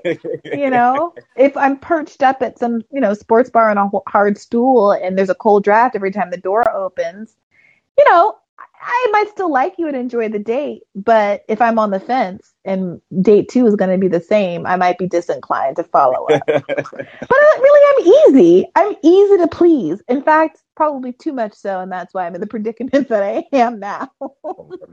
so, so did this weekend meet the the threshold for another one, or is this you know you, you know there was a cold draft this weekend? a little of A, a little of B. I need to stop talking about this so much because I'm revealing the extent to which I'm still dating, and I don't want one of the people to hear about the other people. But I will say Oh, I've you been know what? Do they listen to you? my main squeeze does sometimes. Oh, yikes. Okay, I ain't gonna get you Yeah, up. You know, no. we just hypothetical. We uh, everything's alleged. Alleged. Yeah, my main my main squeeze is great, and it's probably just going to be a main main main squeeze soon. Um, but I did Oh, go hello. on one last. I did go on one last Harava date this weekend with a perfectly nice, One last. perfectly nice gentleman, um, who I just don't think is quite my speed. But he was very nice. But I did not care to argue about Medicare for all, and I think we're just in different places politically and life wise, and that's fine. Well, yeah, it's all good. Don't even worry. Just go ahead and put your jersey up in the Raptors. It's not like you got the main main squeeze. you know, just, yeah, just do the Kobe Mamba out and then go. Well, you know, that's all I had. We keep on going down the queue, but I, I'm I'm I'm I'm happy to hear that. You know, it, it looks like you're headed somewhere where you're gonna be a little bit more settled. Yeah, we'll see. Or maybe I'm just going to be a confirmed bachelor. That's always an option. You the world is yours, right? Something like that. Something like that. Thank you, Sylvester. It's always nice to hear from you.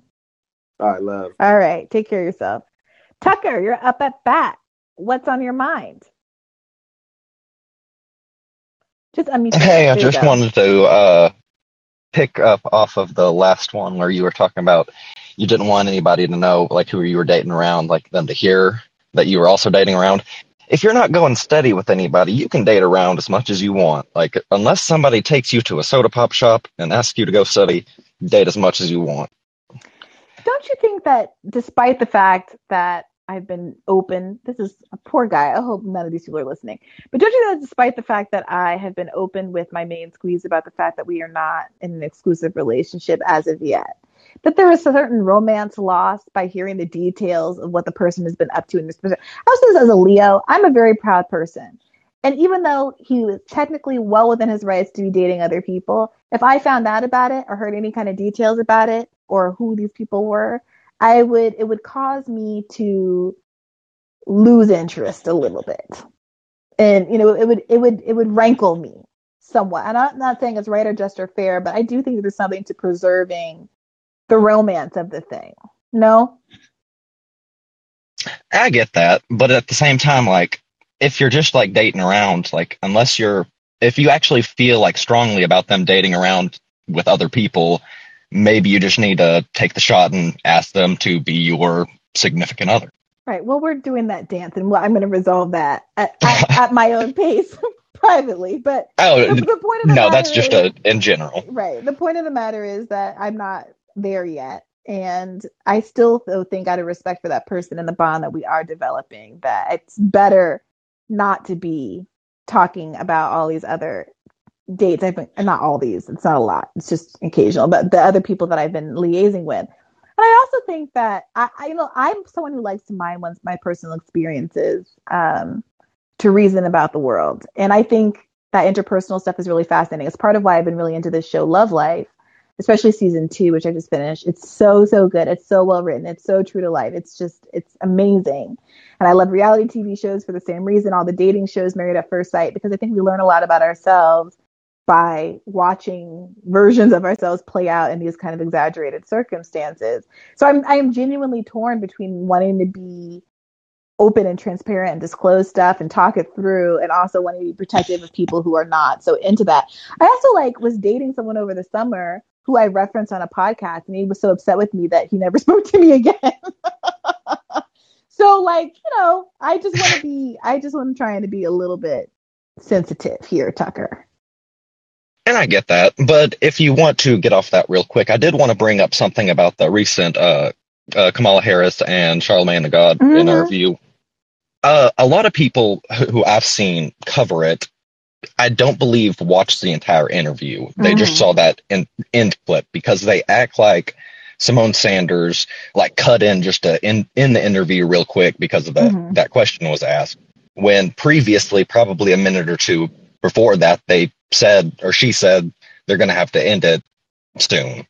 So I just think that it's kind of wrong to throw like shade on Kamala or uh, Symone Sanders for that ending the interview on that term, kind of. If you catch my So gr- yeah, I mean. I, I definitely watched the whole thing. It was only 20 minutes, so it's, you know, 10 minutes at Yeah. two times speed. which is sad if nobody watched it all. Right. And I and I included the link to the full thing under the clip.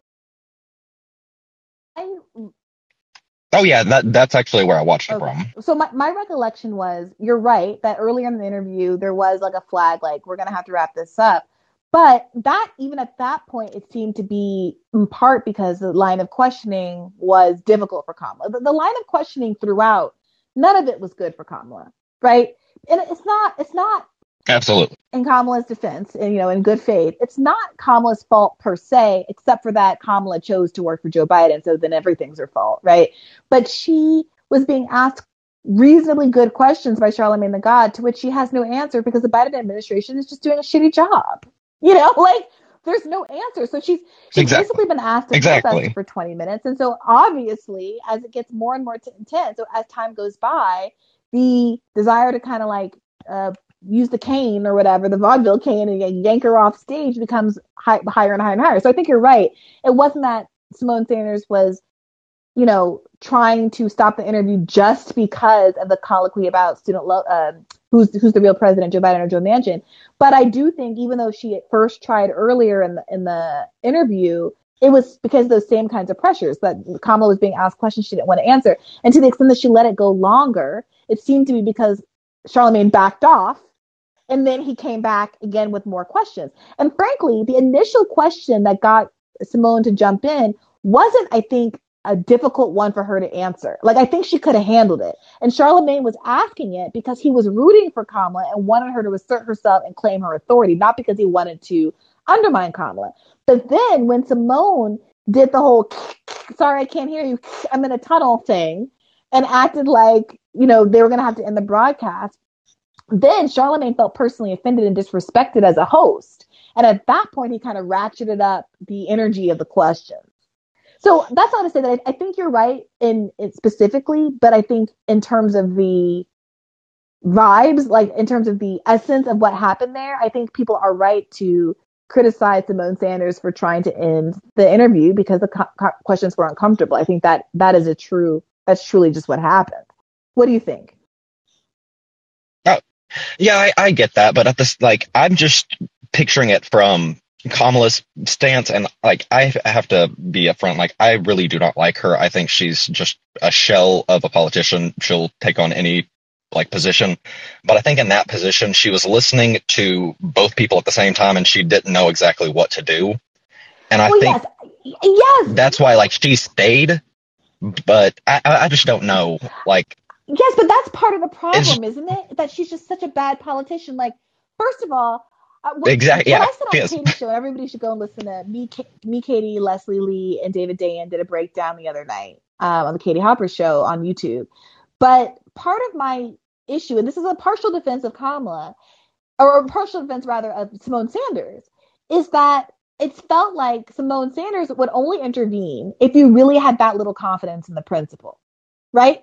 Like I can't imagine a, a Mhm. universe where I would ever interrupt a Bernie Sanders interview under any circumstances. Like I, I mean, I would just, it just would not occur to me because I can't imagine a world where I could handle something better than Bernie could handle it, right? Like that I had an answer that Bernie wasn't equipped to bring up. Now there's some niche areas, maybe like I would want to save him from that she the people race stuff. but um, in general, like I would have enough confidence in my principal to know that the optics of me interjecting would be worse than them just getting through the answer. Like literally throwing my body. Like she literally stepped in between the camera and Kamala Harris on a live Comedy Central interview. Like that's that's that's pretty extreme behavior.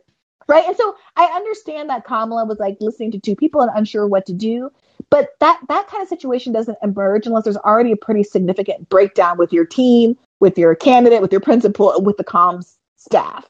And from all the reporting that we've gotten about both Kamala as a candidate, Kamala as a, a boss, the comm staff, Symone Sanders eh, planning to leave already uh, at the end of the year, it suggests to me that that was just a microcosm of the broader problems going on. And yes, like I have empathy for Kamala being in a tough situation, but it feels like a tough situation of her own doing because she's just not a very good politician. Yeah, I, I understand what you, you're getting at right there. But uh, just one quick thing before uh, I get off, I did want to bring up how a lot of people are talking about like direct action and what we can do outside of electoralism. Mm-hmm. I did also just want to bring up ballot measures. It's in the majority of states. Mm-hmm. Like we can push like the Democratic Party from the outside. Okay, Joe Biden, if y'all ain't gonna do four weeks of uh, maternity leave, we're going to push ballot measures across the country, six months paternity leave. Like Mhm. and like up in Maine, like I called a while back about uh, their universal health care system that they're pushing through the ballot measure uh, process, and they've got over 40,000 signatures as of like December 9th. So they're a lot closer. They've needed like 25,000 signatures left. So, like, if you know anybody or anybody lives in Maine that's listening, it's Maine Healthcare Action. I believe that's the uh, organization. But I really believe that progressives need to like the Democratic Party is not going to listen to, to progressives. It's clear. So, like, we need to focus our efforts on stuff that we can actually do, which, in my opinion, is right now ballot measures is the only pro- like process that we can actually get stuff done. Yeah. If people want to do Yeah. like stuff outside of like electoralism and direct action. Well, I appreciate that, Tucker. I do remember when you called in and talked about that before, and I meant to follow up. Can you put a link in the? I'm going to experiment with if we all, when we bring up things here, put them in a link in the comment section of this episode when we're done recording and when I post it. I think you have to wait till I post it to do that, but so that we can all follow up and amplify everything that's been brought up here. Because I, I, you raise a very important point, and I want to make sure it doesn't just go into the dustbin of call in. Oh yeah, absolutely no problem. Because like I really think that like on the small level, like state action is the best way forward because like the biggest socialist like boom in America like happened on the local level, like up in uh, North Dakota back in like the uh, early 1900s, back with the nonpartisan league, and they passed like the first like state owned bank and state owned mill and uh, elevator. Like I really think that we just need to stop working within like the Democratic Party and just need to get outside of it and actually push policies that people want instead of like trying to fight these billionaires pretty much. Yeah, I'm with you, and thank you for keeping us grounded in that way. I appreciate you, Tucker. Thank you. Have a great too. day. All right, Brian, you're up. What's on your mind? Hey Bree, I'm glad that um your date is going well because I thought I was gonna have to fight you over Daniel Dae Kim, and I didn't want to do that because we get along really well. So, LOL. Is Daniel Dae Kim a little bit problematic in real life, despite uh, all of the respect for his cheekbones? I wanna, I wanna put that out there. Isn't he a little bit? But didn't he get involved? I don't want to lie about Daniel Dae Kim, but didn't didn't he get into some troubles out there filming that show in Hawaii? um. Okay, well, I'm exposing myself because he's hot and I don't care. so, Fair enough, Brian. Yeah. Fair But- enough. but um, I I want to um, piggyback off of um, what the previous caller was saying about the Kamala interview, and I actually think that there's a silver lining in the interview uh, because I don't know if the average person knows this, but Charlemagne like soft endorsed Kamala Mhm. as early as 2019.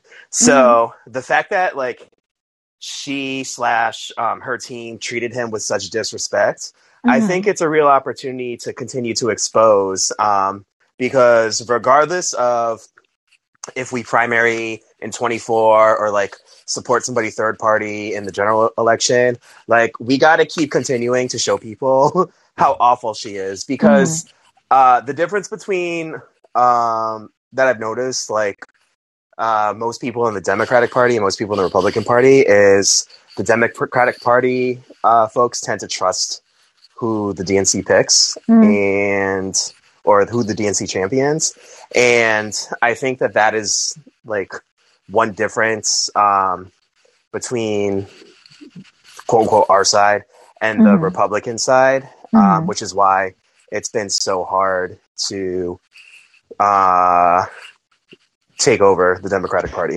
Yeah, I think you're right. And part of why I would agree with with the Tucker that said that people should listen to the whole thing is because when you listen to the whole thing, you realize this is not an interview this is not a gotcha interview. This is not the interview with a guy who has a vendetta out to ruin or expose Kamala Harris.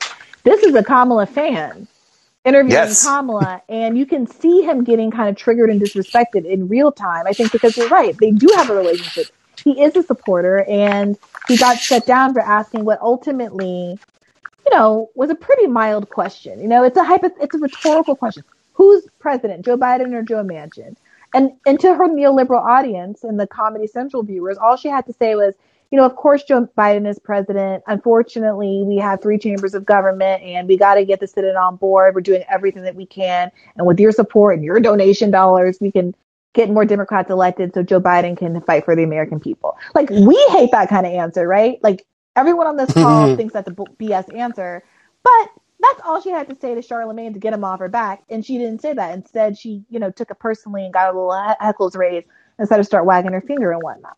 So I, I think you're right. Getting someone like Charlemagne mad works. It, it starts to make him think of the world differently. And the reason why I think you're doubly right is because all of this focus that he's been doing on student debt recently came from an interview he did with Miguel Cardona, the Secretary of Education, last weekend. I don't know if you guys are following that, where Cardona was in the um, Breakfast Breakfast Club studios, and it was a, like a friendly interview. And Charlemagne brought up the Howard University students protesting sleeping in tents outside the dorms because the dorms were so low quality, which was a national news story that got picked up everywhere, Fox, CNN, all the places, and they were out there on like sleeping outside the dorms for weeks and weeks and weeks as it got colder, right?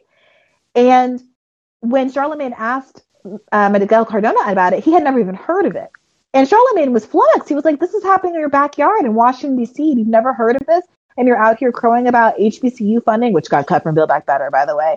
But Joe Biden's been talking about black students and HBCUs and how he needs you, and Kamala's out here launching her campaign from Howard University and talking about AKAs and all of this stuff. And you didn't even know the Secretary of Education didn't even know that there was a student boycott in your own city." And then at that point, Charlemagne, you could, it, the same thing happened then that happened in this interview. He kind of pivots and you can see him get angry and start, he starts to ask harder questions. And so he immediately asked a follow up question about student debt cancellation. And after that, he just has been hype on social media about student debt cancellation. You know, so these things, I, I, you know, I, do I wish that Charlemagne the God would ask more adversarial questions from the get go and not even be trying to root for people and stuff like that?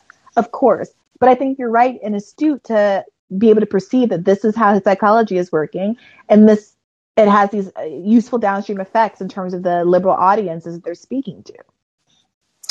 Yeah, and you point this out really well. Um, I don't. I try not to call people like shit libs, even though I really want to, because um, I do think that like the people like Charlemagne, I don't know, with like left liberals of color, it like the landscape can just get weird sometimes. And like I'm not black, so I'm gonna try to stay respectful. But like Angela Yee endorsed Eric Adams for mayor, yet Mhm. like she supposedly cares so much about like racial justice and police brutality. Like things just get weird sometimes. And like it's the about liberal, relationships. It's just about relationships. That's it. That's the whole thing. Yeah, so um, I do try to flip um, like left liberal people because I was in an Asian um, affinity group meeting back in like April or May, and it was a bunch of progressive Asians like you know talking shit about Andrew Yang, and I was like, okay, that's fine. Like I don't love Andrew Yang either, Mhm. but nobody's saying anything about Eric Adams, and he's kind of in Mhm. first place right now. Mhm. So I don't know. I just Mhm. I, I I do feel like sometimes like uh the left needs to get a little more laser focused on Mhm. like who who the targets are and Yeah. how to how to actually like make the moves. I, But I, yeah. I agree. And, you know, I'm guilty of that. You know, we did a lot of New York cover, covers before we finally realized, like, oh, crap. Like, we need to be focusing on why Eric Adams is bad more and not just the latest, you know, Yang viral situation and, you know, lessons learned. I think, I don't know. I also, and people get mad at me for this. I see opportunities for allyship with people like Charlemagne the God, and I'm frustrated by a left that, you know, it understands the benefits of of someone like Joe Rogan being positive about Bernie Sanders, right? But doesn't see the benefits of someone like Oh, Charlemagne the God totally. also potentially coming. I just looked at the. Breakfast Club on YouTube. They have five million YouTube Yeah. subscribers, which is close to. I don't. It might not be as much as Rogan, but it's way more than like Bernie's channel has, Yeah. even like TYT or whatever. So I definitely think that like we can, if we if we do it the right way, we can flip people like Charlemagne, Angela Yep. Yee, Issa Rae, Yep. um, my Asian friends that were trying to take down Andrew Yang. yeah, like, I definitely you. think it's possible. I'm so. People think I'm crazy, but like, I didn't make the world this way. But American, you know, liberals decided that black people were going to have like all this culture reach, and decided that black people were going to be the conscious of America, and decided that they were going to ask Ta-Nehisi Coates and Vann New Vann Newkirk and Jamelle Jamelle Bouie and Jelani Cobb the, to be the, the deciders about what the right opinions were going to be about everything, which is on one hand a little annoying, but also great because there's a small concentrated group of highly influential folks that happen to be black that I'm more than happy to go and chat with and try to flip. And I wish during the campaign that like I had been deployed and used and those resources had been- had been deployed more in those ways because I do think that sometimes it can be extremely beneficial to flip a few key players and libs have always understood that. They understood that with Clyburn. They've understood that throughout um, and Eric Adams obviously understood that with Charlemagne the God. And unfortunately, a lot of people do just want that handshake and to be called on their birthday. God bless you, Bernie. But some people just want to be called on their birthday. And it's a shitty world that we live in. But you can lament that later. right now, you just need to pick up the phone and give them a call on their birthday. Yeah. In conclusion, because I, I want to keep it moving, um, I did watch Love Life season two, and I liked it as Mm, well. mm. We can talk about it in depth another time. But I just want to say, I think you said that the main guy is hot, and I think that you are underselling yourself, and you can definitely date He's somebody so who's with. He's okay. I mean, like, I think he is like okay. I'm just saying he's he's like he's my type. The, the way his neat little figure and the way that he dresses, like that little nerdy preppy thing with the glasses and all of that. I I will admit to that being my thing. okay, so was like Community Donald Glover your type too? Yes, but Donald Glover always gave me sorry, I don't mean to trigger anybody. Doesn't date black girl vibes. And I kind of felt Mm. the same about the actor in Love Life, t- but because in Love Life they kind of take that stereotype head on and address it in the show, it made me think of him, the actor, in a completely different light. Yeah. Yeah. Yeah, that makes sense. But I don't know. I think I think you could I think you could snatch Daniel Dae Kim from me, so it would be a, a losing fight. LOL. You and Marianne Williamson seem to think that I can date anybody in the world, but that has not been my, my lived experience. So when you get a roster of the, these these tens I'm supposed to be dating, feel free to um, play Yenta for us. All right, I got you. Happy, Happy holidays. holidays, Brian. Take care. All right, Jahan, how are you doing? I said you were going to be the next, last caller, and I see Omar and Amir are trying to like get in here. I'm going to see how I feel after I talk to you. But what's on your mind? Oh, for sure. And Bree, you can add me to the list of people who believes that you can date anybody, just straight up. okay, Like if I wasn't married and everything else, I'd be trying to crack. But yeah, I'm, I'm going way too far now. You guys are hilarious. Also, like, mm. where are my girls in this chat? This is this this Yeah. is another. I keep saying this. You guys were all supposed to bring three female friends to the to the conversation. I see you down there. I mean, mm-hmm. I'm not trying to guess people's identification based on their pictures, but I'm going to a little bit. Nicole, I see you down there. Stream, I see you down there. I see Britney Spears' face down there. Holly, like, come on, ladies. Like, I want you to get in the mix in this conversation. Bianca, you know, like, I I, lo- I would love enjoy that too. energy. All right, but go ahead, Jahan. I tried to I tried to get my sister to, to, to come on. She does listen to the pod, but yeah, we'll, we'll see about that. So Okay. Bree, I've been feeling that there is a fire growing under your hide um, regarding what we're actually going to do about the total capture and failure of our government at large, and you know, Just that? and the fact, just that, and the fact that nobody is coming to save us. I've heard you say that quite a bit. Um, and you've got the pod, and we've got call in, but I'm wondering specifically what kind of space do you think would be conducive to actually formulating a specific, effective, granular strategy for the kinds of collective action that have been discussed like today. I heard some really great ideas and some stuff that I'm, you know, de- definitely interested in further exploring. But like for real, Bree, like what we doing out here? Like when you figure it out, call me Brandy because I want to be down and like let's do it. Yeah, it's difficult because, you know, for a year I've had people basically shrieking at me that I'm not an organizer and how dare I, right? Like that's been the tone. But after, Oh you know, all of this time where people are I've had all these organizers on the show and you know, with all due respect, truly, I, don't I can't even begin to imagine how difficult things are and how difficult it is and you know, they're trying at least in a way that I have not yet tried. You know, there's not a lot of solutions coming out of there either. Mhm. And so I am at a point where I, you know, like I, I do resent Mhm. the idea that I should have to, you know, learn how to be an organizer from scratch in order for anything to get done. I mean, that sounds so like narcissistic. And I don't think that that's actually the case. I don't think I'm going to sit here and like solve the world on Call-In or whatever, or even outside of Call-In. But it, I have been thinking a lot about what my responsibilities are. You know, I snapped at a guy on here the other day who told me I should have been organizing the student debt strike, and I snapped. I snapped a oh, I because I think remember. that he was right, but like it's also like super irritating. Like somebody go tell the student the debt collective that. Like, why am I supposed to reinvent the wheel? But okay, fine. Well, Bree, what you are organizing are people's thoughts. Let's just keep it real, like in in a really, really amazing way. Um, Yeah, well, I, I- like let me be a thought queen. T H O T. You know, like let me let me organize the thought. Um, you know, do I? I didn't know that I was gonna have to like, like to me, it's like I'm doing cons. Like, can I do cons? Like, isn't that a useful project? Do I have to be like a all inclusive shop? But like, it's fine. Like, if we have to look, I look, I'm I'm coming around to the idea that it needs, you know, I need to expand my capacities, and uh, I what I do want to do is have Astra back on and talk logistically about what the barriers to actually organizing something earlier than now is. I know that they are doing a, an event, I think at the White House in January. I think at the end of January, which I will definitely be attending and be very supportive of. But you know, it's time to have the organizers have, I think, a little bit more of a granular conversation about organizing and to tell them before they come on the show, I think, look, I'm going to Mhm. ask you very specifically how and what, and I don't want any of this pablum about, well, we just got to organize. Like we just, you know, we just, you gotta, you gotta knock on your neighbor's door and you gotta, you gotta, like, no, like which doors do you have a list? If people show up at this time in these cities, like how many doors do you need? How many signatures do you need? How much money do you need to raise? Like if someone even just came on the show and told me, Brianna, we're struggling because we need to hire volunteers.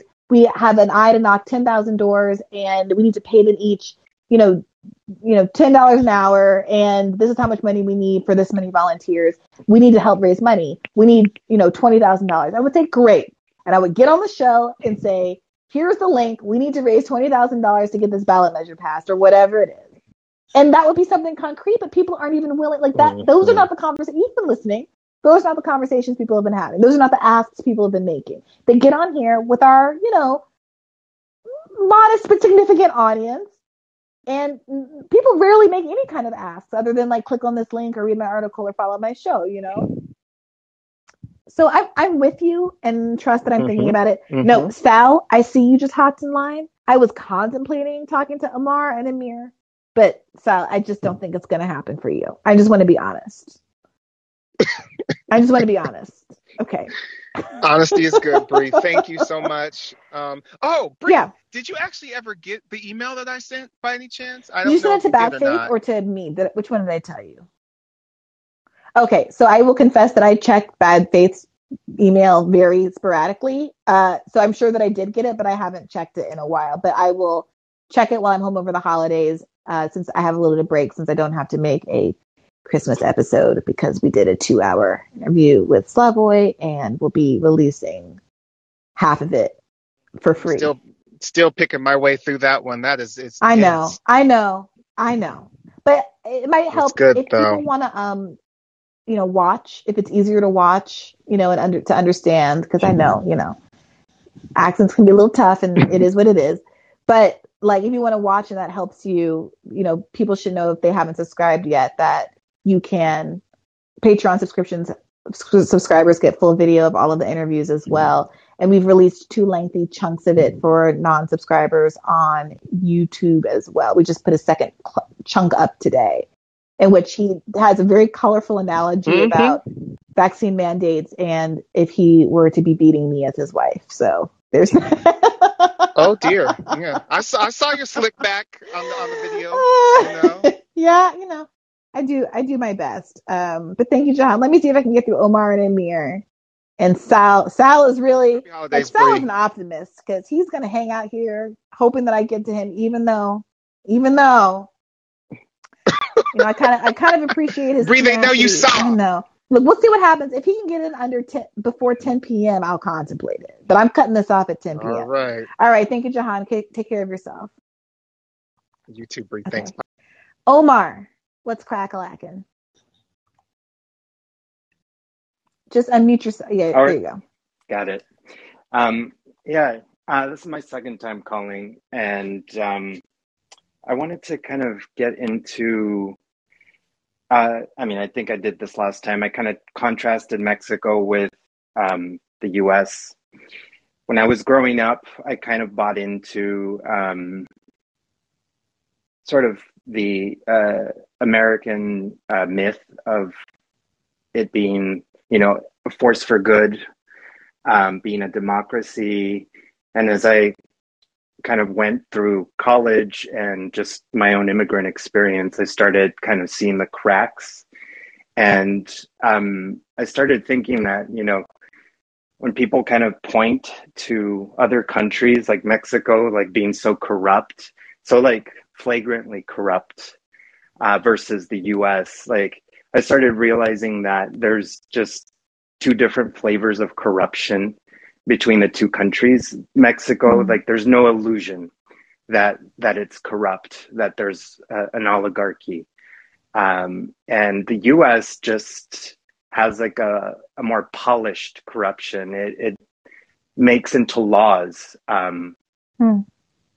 unethical practices, uh, and so it look it has the veneer of a democracy of of things being um, you know above board and like i just started realizing that as i um, kind of went through my um, college education and it just got me like really angry because i felt like i had been duped. Um, and so like i think that some of these sentiments have been uh, recently echoed by people like uh, chris hedges max blumenthal who have said that americans are like one of the most propagandized people on earth. Like there's just like even liberal friends of mine have a like there's like this belief in the system that that's just lingering there that that's like part of their of their philosophy They're, they they've bought into the system like no matter how many critiques they have there's still Mhm. like this fundamental belief that this is a democracy and to me it's it's a democracy. If it is a democracy it's on life support because we don't we have very little transparency about what the government is doing. You have you know mass surveillance of people. You have uh, suppression of of journalists like assange um, Mhm. like uh, who revealed war crimes. So that's part of a democracy is knowing what your government is doing so that you can make informed decisions as a citizen and you have suppression of votes i mean it's just you know i have very i have a very cynical uh, view of what's going on and i don't subscribe to an accelerationist perspective but i understand where people are coming from because i think people kind of need to be shaken up uh, there's just enough comfort enough Omar, can I ask you, because this is something Sure. similar to what Zizek said. And I- I've said Yeah. stuff like this in the past too, so, you know, guilty. You say I've said You stuff what? like this as well Sorry? in the past, so I'm guilty of this as well.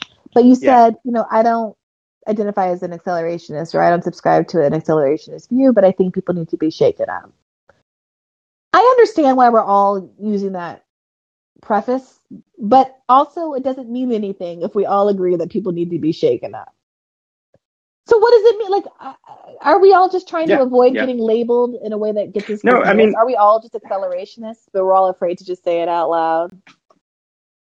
No, I mean, I think that to me, like it, it, it feels like that's kind of uh, the only option that's that's left, but but it's not really the only option. I I remember when I watched some of Bernie's um, speeches uh, during 2016 and 2020. And he got into uh, you know wealth uh, distribution. And i was yelling at the tv i'm like just educate them. Like he, i wish he had taken a more um, kind of professorial uh, approach where he was like in, in a soundbite like teach people that the wealth that that's created in, companies and billionaires uh, portfolios like that that is being siphoned from the people at the bottom like so it's not about income redistribution it's about actually getting their their money back Yeah, you want to do so a like Marxism. Like I get, I I yeah agree that when you explain it, we need to teach people right. And I think I think that's why all of the right fully understands why it's very important to vilify Marxism and anything Marxism adjacent, whether it's critical legal studies or whatever. Because if you don't say the word Marx and just simply explain label labor capital theory or whatever you call it, you guys know I'm not book learned. Then uh, it makes perfect sense to everybody, and everyone gets hopping mad and and becomes a socialist. So like I, I'm totally with you, and I think that the Gravel gang doing those info videos, although I haven't seen one in a while, but that kind of vibe is incredibly important. And I'd like to get back to doing some episodes that are more broad theory episodes, like the one we did, the first interview we did with Richard Wolff, which to date is one of my all time favorites because some professors come on the show and they seem to think that no one wants to hear them talk about their professorial lessons. But I'm like, no, no, you are literally a professor, and I'm bringing you here to tell me what's on all of the leather brown books that you read. Like, I don't need you to just riff on c- current events. Like, go tell me about it in enough detail that I understand. Don't just gloss over all of these topics because you think nobody wants to hear you talk. Because then I truly get nothing out of it, right? So, I, what I love about Richard Wolff is that he's like he gives you the yes lesson. He he he takes out his notes and he gives you the lesson like you're in his classroom. So, I think you're right that people are open to this and they want to get on board and it's you know all of that what they want to call it theory or just like explaining how the world is it, it's a, it's completely it's incredibly effective yeah to have somebody who has such a long view like, like that spans sometimes centuries like to, to to explain to break down how we got where we are. But this um and you know from economics. But this acc- accelerates what's that? this this accelerationism question. Is the difference. I understand that some people like i don't want to be called an accelerationist because i'm not going to do the thing nor do i endorse doing the thing that actually makes the world worse right? And i get that. I, I wouldn't endorse that either. But people who also just acknowledge that the world is going to have to get worse or it's likely that it will have to get worse before it gets better if you say that maybe you're not an accelerationist but by saying that and believing that and not doing the thing that, if not makes the world worse, heightens the contra- contradictions, as you said, so that people understand that we live in a plutocracy, that people understand how bad things are, people understand how corrupt things are. Not doing that is, and while also believing that things that has to happen as a condition for things to get better, is a is a kind of like incrementalism. It's a kind of conservatism in and of itself, isn't it? Yeah, yeah, I can see that. No, I mean, like it, to me, it's just more of a, and I hate this phrase because of Sam Harris, a thought experiment of of thinking about like a hypothetical situation where things might shift. But yeah, there's, I mean, the way that I see an accelerationist world is is there's a lot of chaos, and so you don't know what's going to come out of that chaos. Um, Yeah. things could be so messed up uh, that you have a completely different outcome. So yeah, it's it, I'm not I don't subscribe to it, but it's just something that I kind of entertain. I mean, Um, it could be, you know, the worst, the it has to get worse might be like we're fully living in Terminator and we all are wishing that we had just prayed for a few Yeah. years of neoliberal bliss, late stage capitalist bliss. Um, yeah, I hear you. Thank you for that, Omar, and thank you for entertaining that little thought experiment. yeah, yeah. I I mean, one one last thing Mhm. is that um, yeah, the, the reason why I got frustrated with Bernie is because you have very li- you have very few opportunities to reach that many people. Mm-hmm. Uh, and I feel like he missed a bunch of opportunities to educate people and, and to really get them on board uh, with the message. And so, like, I don't, I don't think that you know electoralism is going to save us, but I think those like the that stage that you get um, really can have an impact on people when you when you give them like this punchy kind of narrative. Like we need to correct the narrative um, with Yeah. with like what's actually happened. So yeah. Anyway, that was my last point. But No, I 100%, I 100% agree. And thank you for that, Omar. All right, Amir, you are going to be the last caller because it's already 10. And Sal, even though I am often feeling very generous, I got to cut it off at Amir. Do you do you want me to cut it off now since it's ten? No, come on, friend. Let, let's hear Okay. it. Let's hear what Well, first of all, say. about Bernie, that's just as somebody that's old enough uh, to and grew up in Europe and has seen America in the '90s. Um, what we have now, even this conversation wouldn't have happened without Bernie. So, Mm. you know, we have Elizabeth Warren. She professed. eh, It's easy to find reasons to say why why somebody could have done more, and but it's absolutely wrong. We wouldn't have had people want to listen to Richard Wolff. We wouldn't have eh, Jajo, you know, like Mm. all those people that are now talking in America would have never dreamed in the 90s to have those conversations in America. And I have to, you know, like the, the one big difference is Bernie. So I, I Mhm. think that, that we should give him the respect, uh, and, you know, like, and the thank you that he deserves. And if there's things to improve, that's what you're here for. And that's my point. I mean, for your conversation about, um, you know, you- during the weekend, uh, you know, I, it's easy to get mad because, you know, me too. Like, you know, my instinct was like, you know, we did everything, you know, like what, what else? But I kind of thought about it, and here's my best, uh, you know, like uh, analysis to, for what it's worth. You know that um, in 2016, you know, we didn't um, vote for Hillary. She never Mhm. got in. So you know, yeah, we got. I don't know. You can, you know, you can say, hey, she was a shitty candidate, and we voted for her, and she still lost.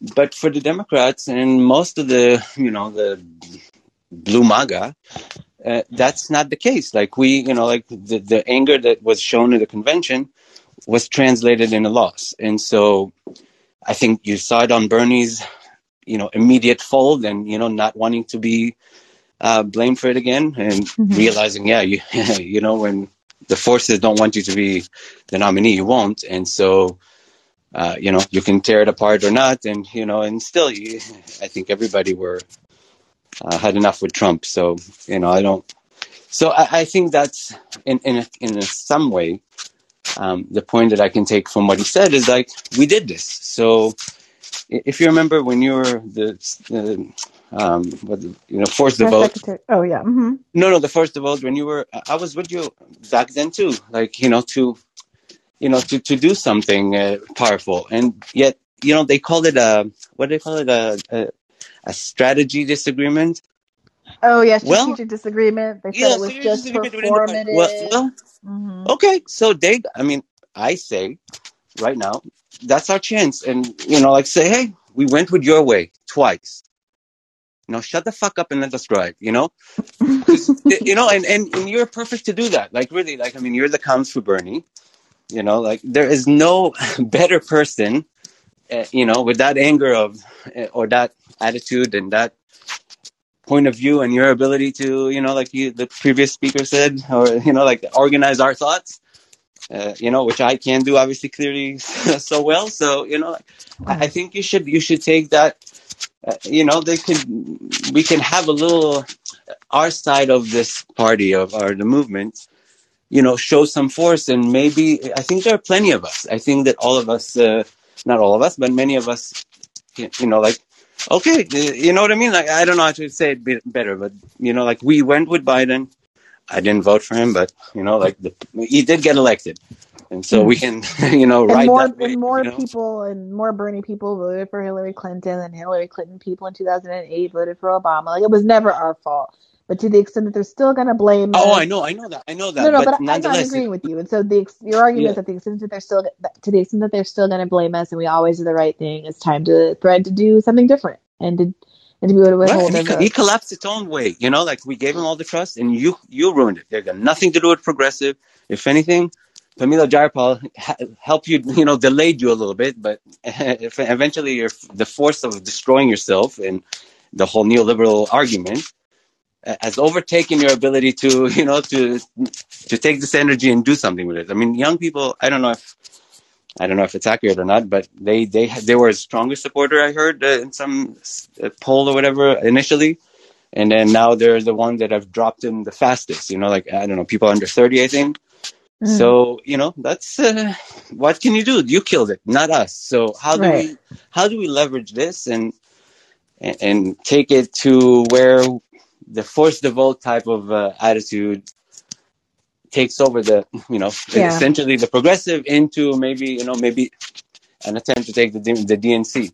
But Well, you you're know, hearing like, that a little bit now. If I if we end on a note of optimism, I would say that there are lots of people, including progressives in the House, who are now saying that at the end of the day, they shouldn't let this bill die. That they that there should be a floor vote on it, and if Manchin and them want to vote it down, they can vote it down.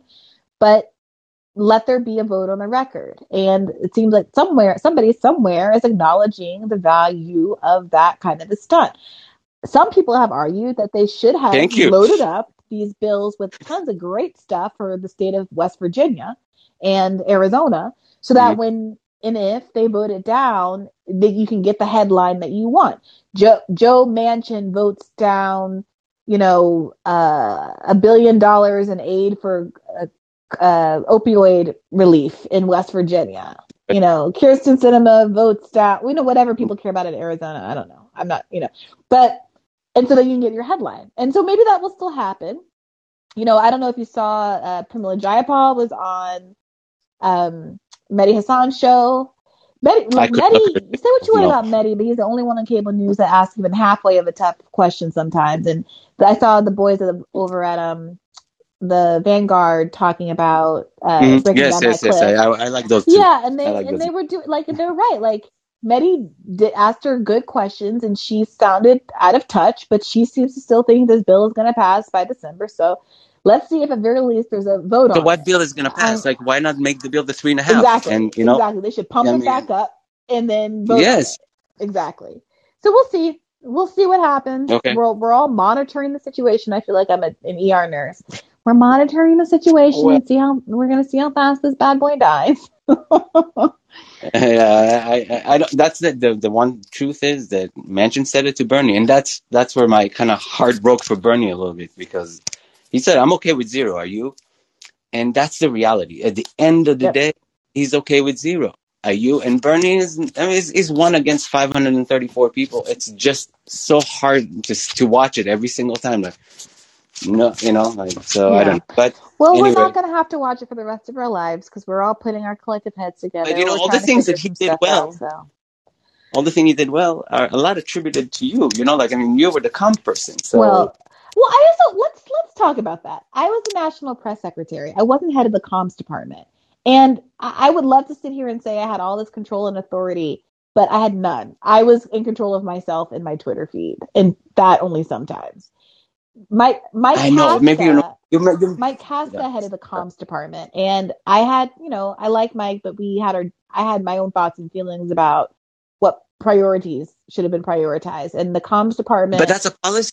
That's policy. That's not communicating. Communicating it. You know, No, like I, what, I you, know you knew how to communicate Bernie's position. right, but I'm saying I had no influence over how any of the campaign presented itself, except for me personally myself. And I was very much limited to going Oh, on I TV. see. I didn't, I didn't get to control anything, messages coming out of the campaign. Was it. Sirota? No, Sirota, I mean, he'll talk about himself. I'm not trying to tell his business, but Yeah, yeah. he But felt didn't you and him he agree felt yeah me Sirota S&T there were lots of okay. us in the campaign that agreed about certain messaging changes and Sirota was a speechwriter but you know Bernie likes to give a certain kind of speech and I think a lot of us felt like we had less power in our roles than we had thought we were going to have and the comms department in Mike's defense dealt mostly with defensive stuff they were fielding incoming and there was very little attention as far as I saw given to affirmatively what the campaign wanted to say. And my feeling with comms is that an offense is more effective than a defense. And you have the power to set your own message or Mhm. someone will set it for you. And so I complained a lot and I said it on the show Right. that there wasn't enough outreach to older voters. There was a lot of bragging about how many young voters like us, despite the fact that young people don't vote as often. And very little attention paid to getting older voters who Bernie's plans, frankly, should appeal to the most, given the Medicare expansion and all that kind of stuff.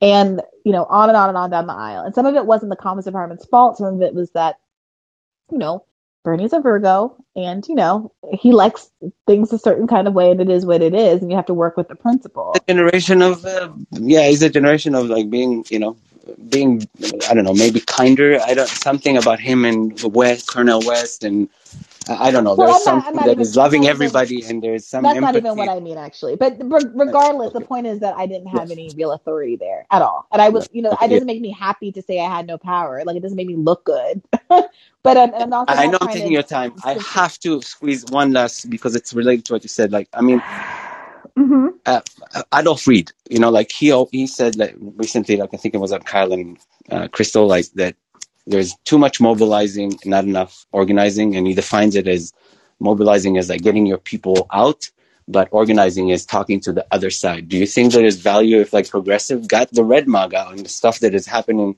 Obviously, the politicians are here and there. The flur of politician that, that says something right is because there's a public that is suffering just as, as much as we do, you know, and so if Democrats knew that, you know, or saw any movement that we can, okay, we'll take people from the other side on the things we agree on. We're not gonna, you know, not gonna change our values, but there's healthcare, you know, everybody wants it. Maybe we need some, you know, like actually being active at forming those ties. I don't know. I, that's my, Yeah, I think, you know, I, I feel very strongly that there are a lot of people who are not being touched at all by the Democratic Party message. And I hope that yeah, people okay. Yeah. get to that. But thank you for that, Amir. Yeah, thank you. you're not going to be a thing. Um, but please do call in next time and get in the queue early, and I'd be happy to hear from you.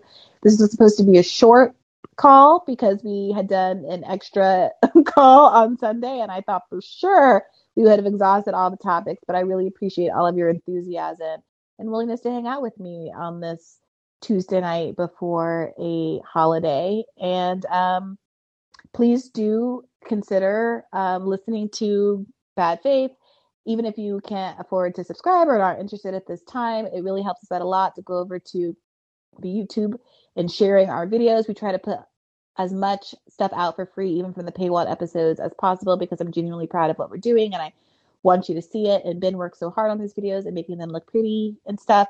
So go ahead and like our videos, share them on social media, subscribe to the channel. I would love to have 100,000 subscribers for Christmas. I know it's not going to happen, but maybe by next Christmas. Um, thank you all. Uh, clip parts of this episode that you liked, push them to social media. I will share them if you clip them using the clipping tool. Thank you, Spencer. You're an all star for doing so many clips. And as always, stay safe and keep the faith.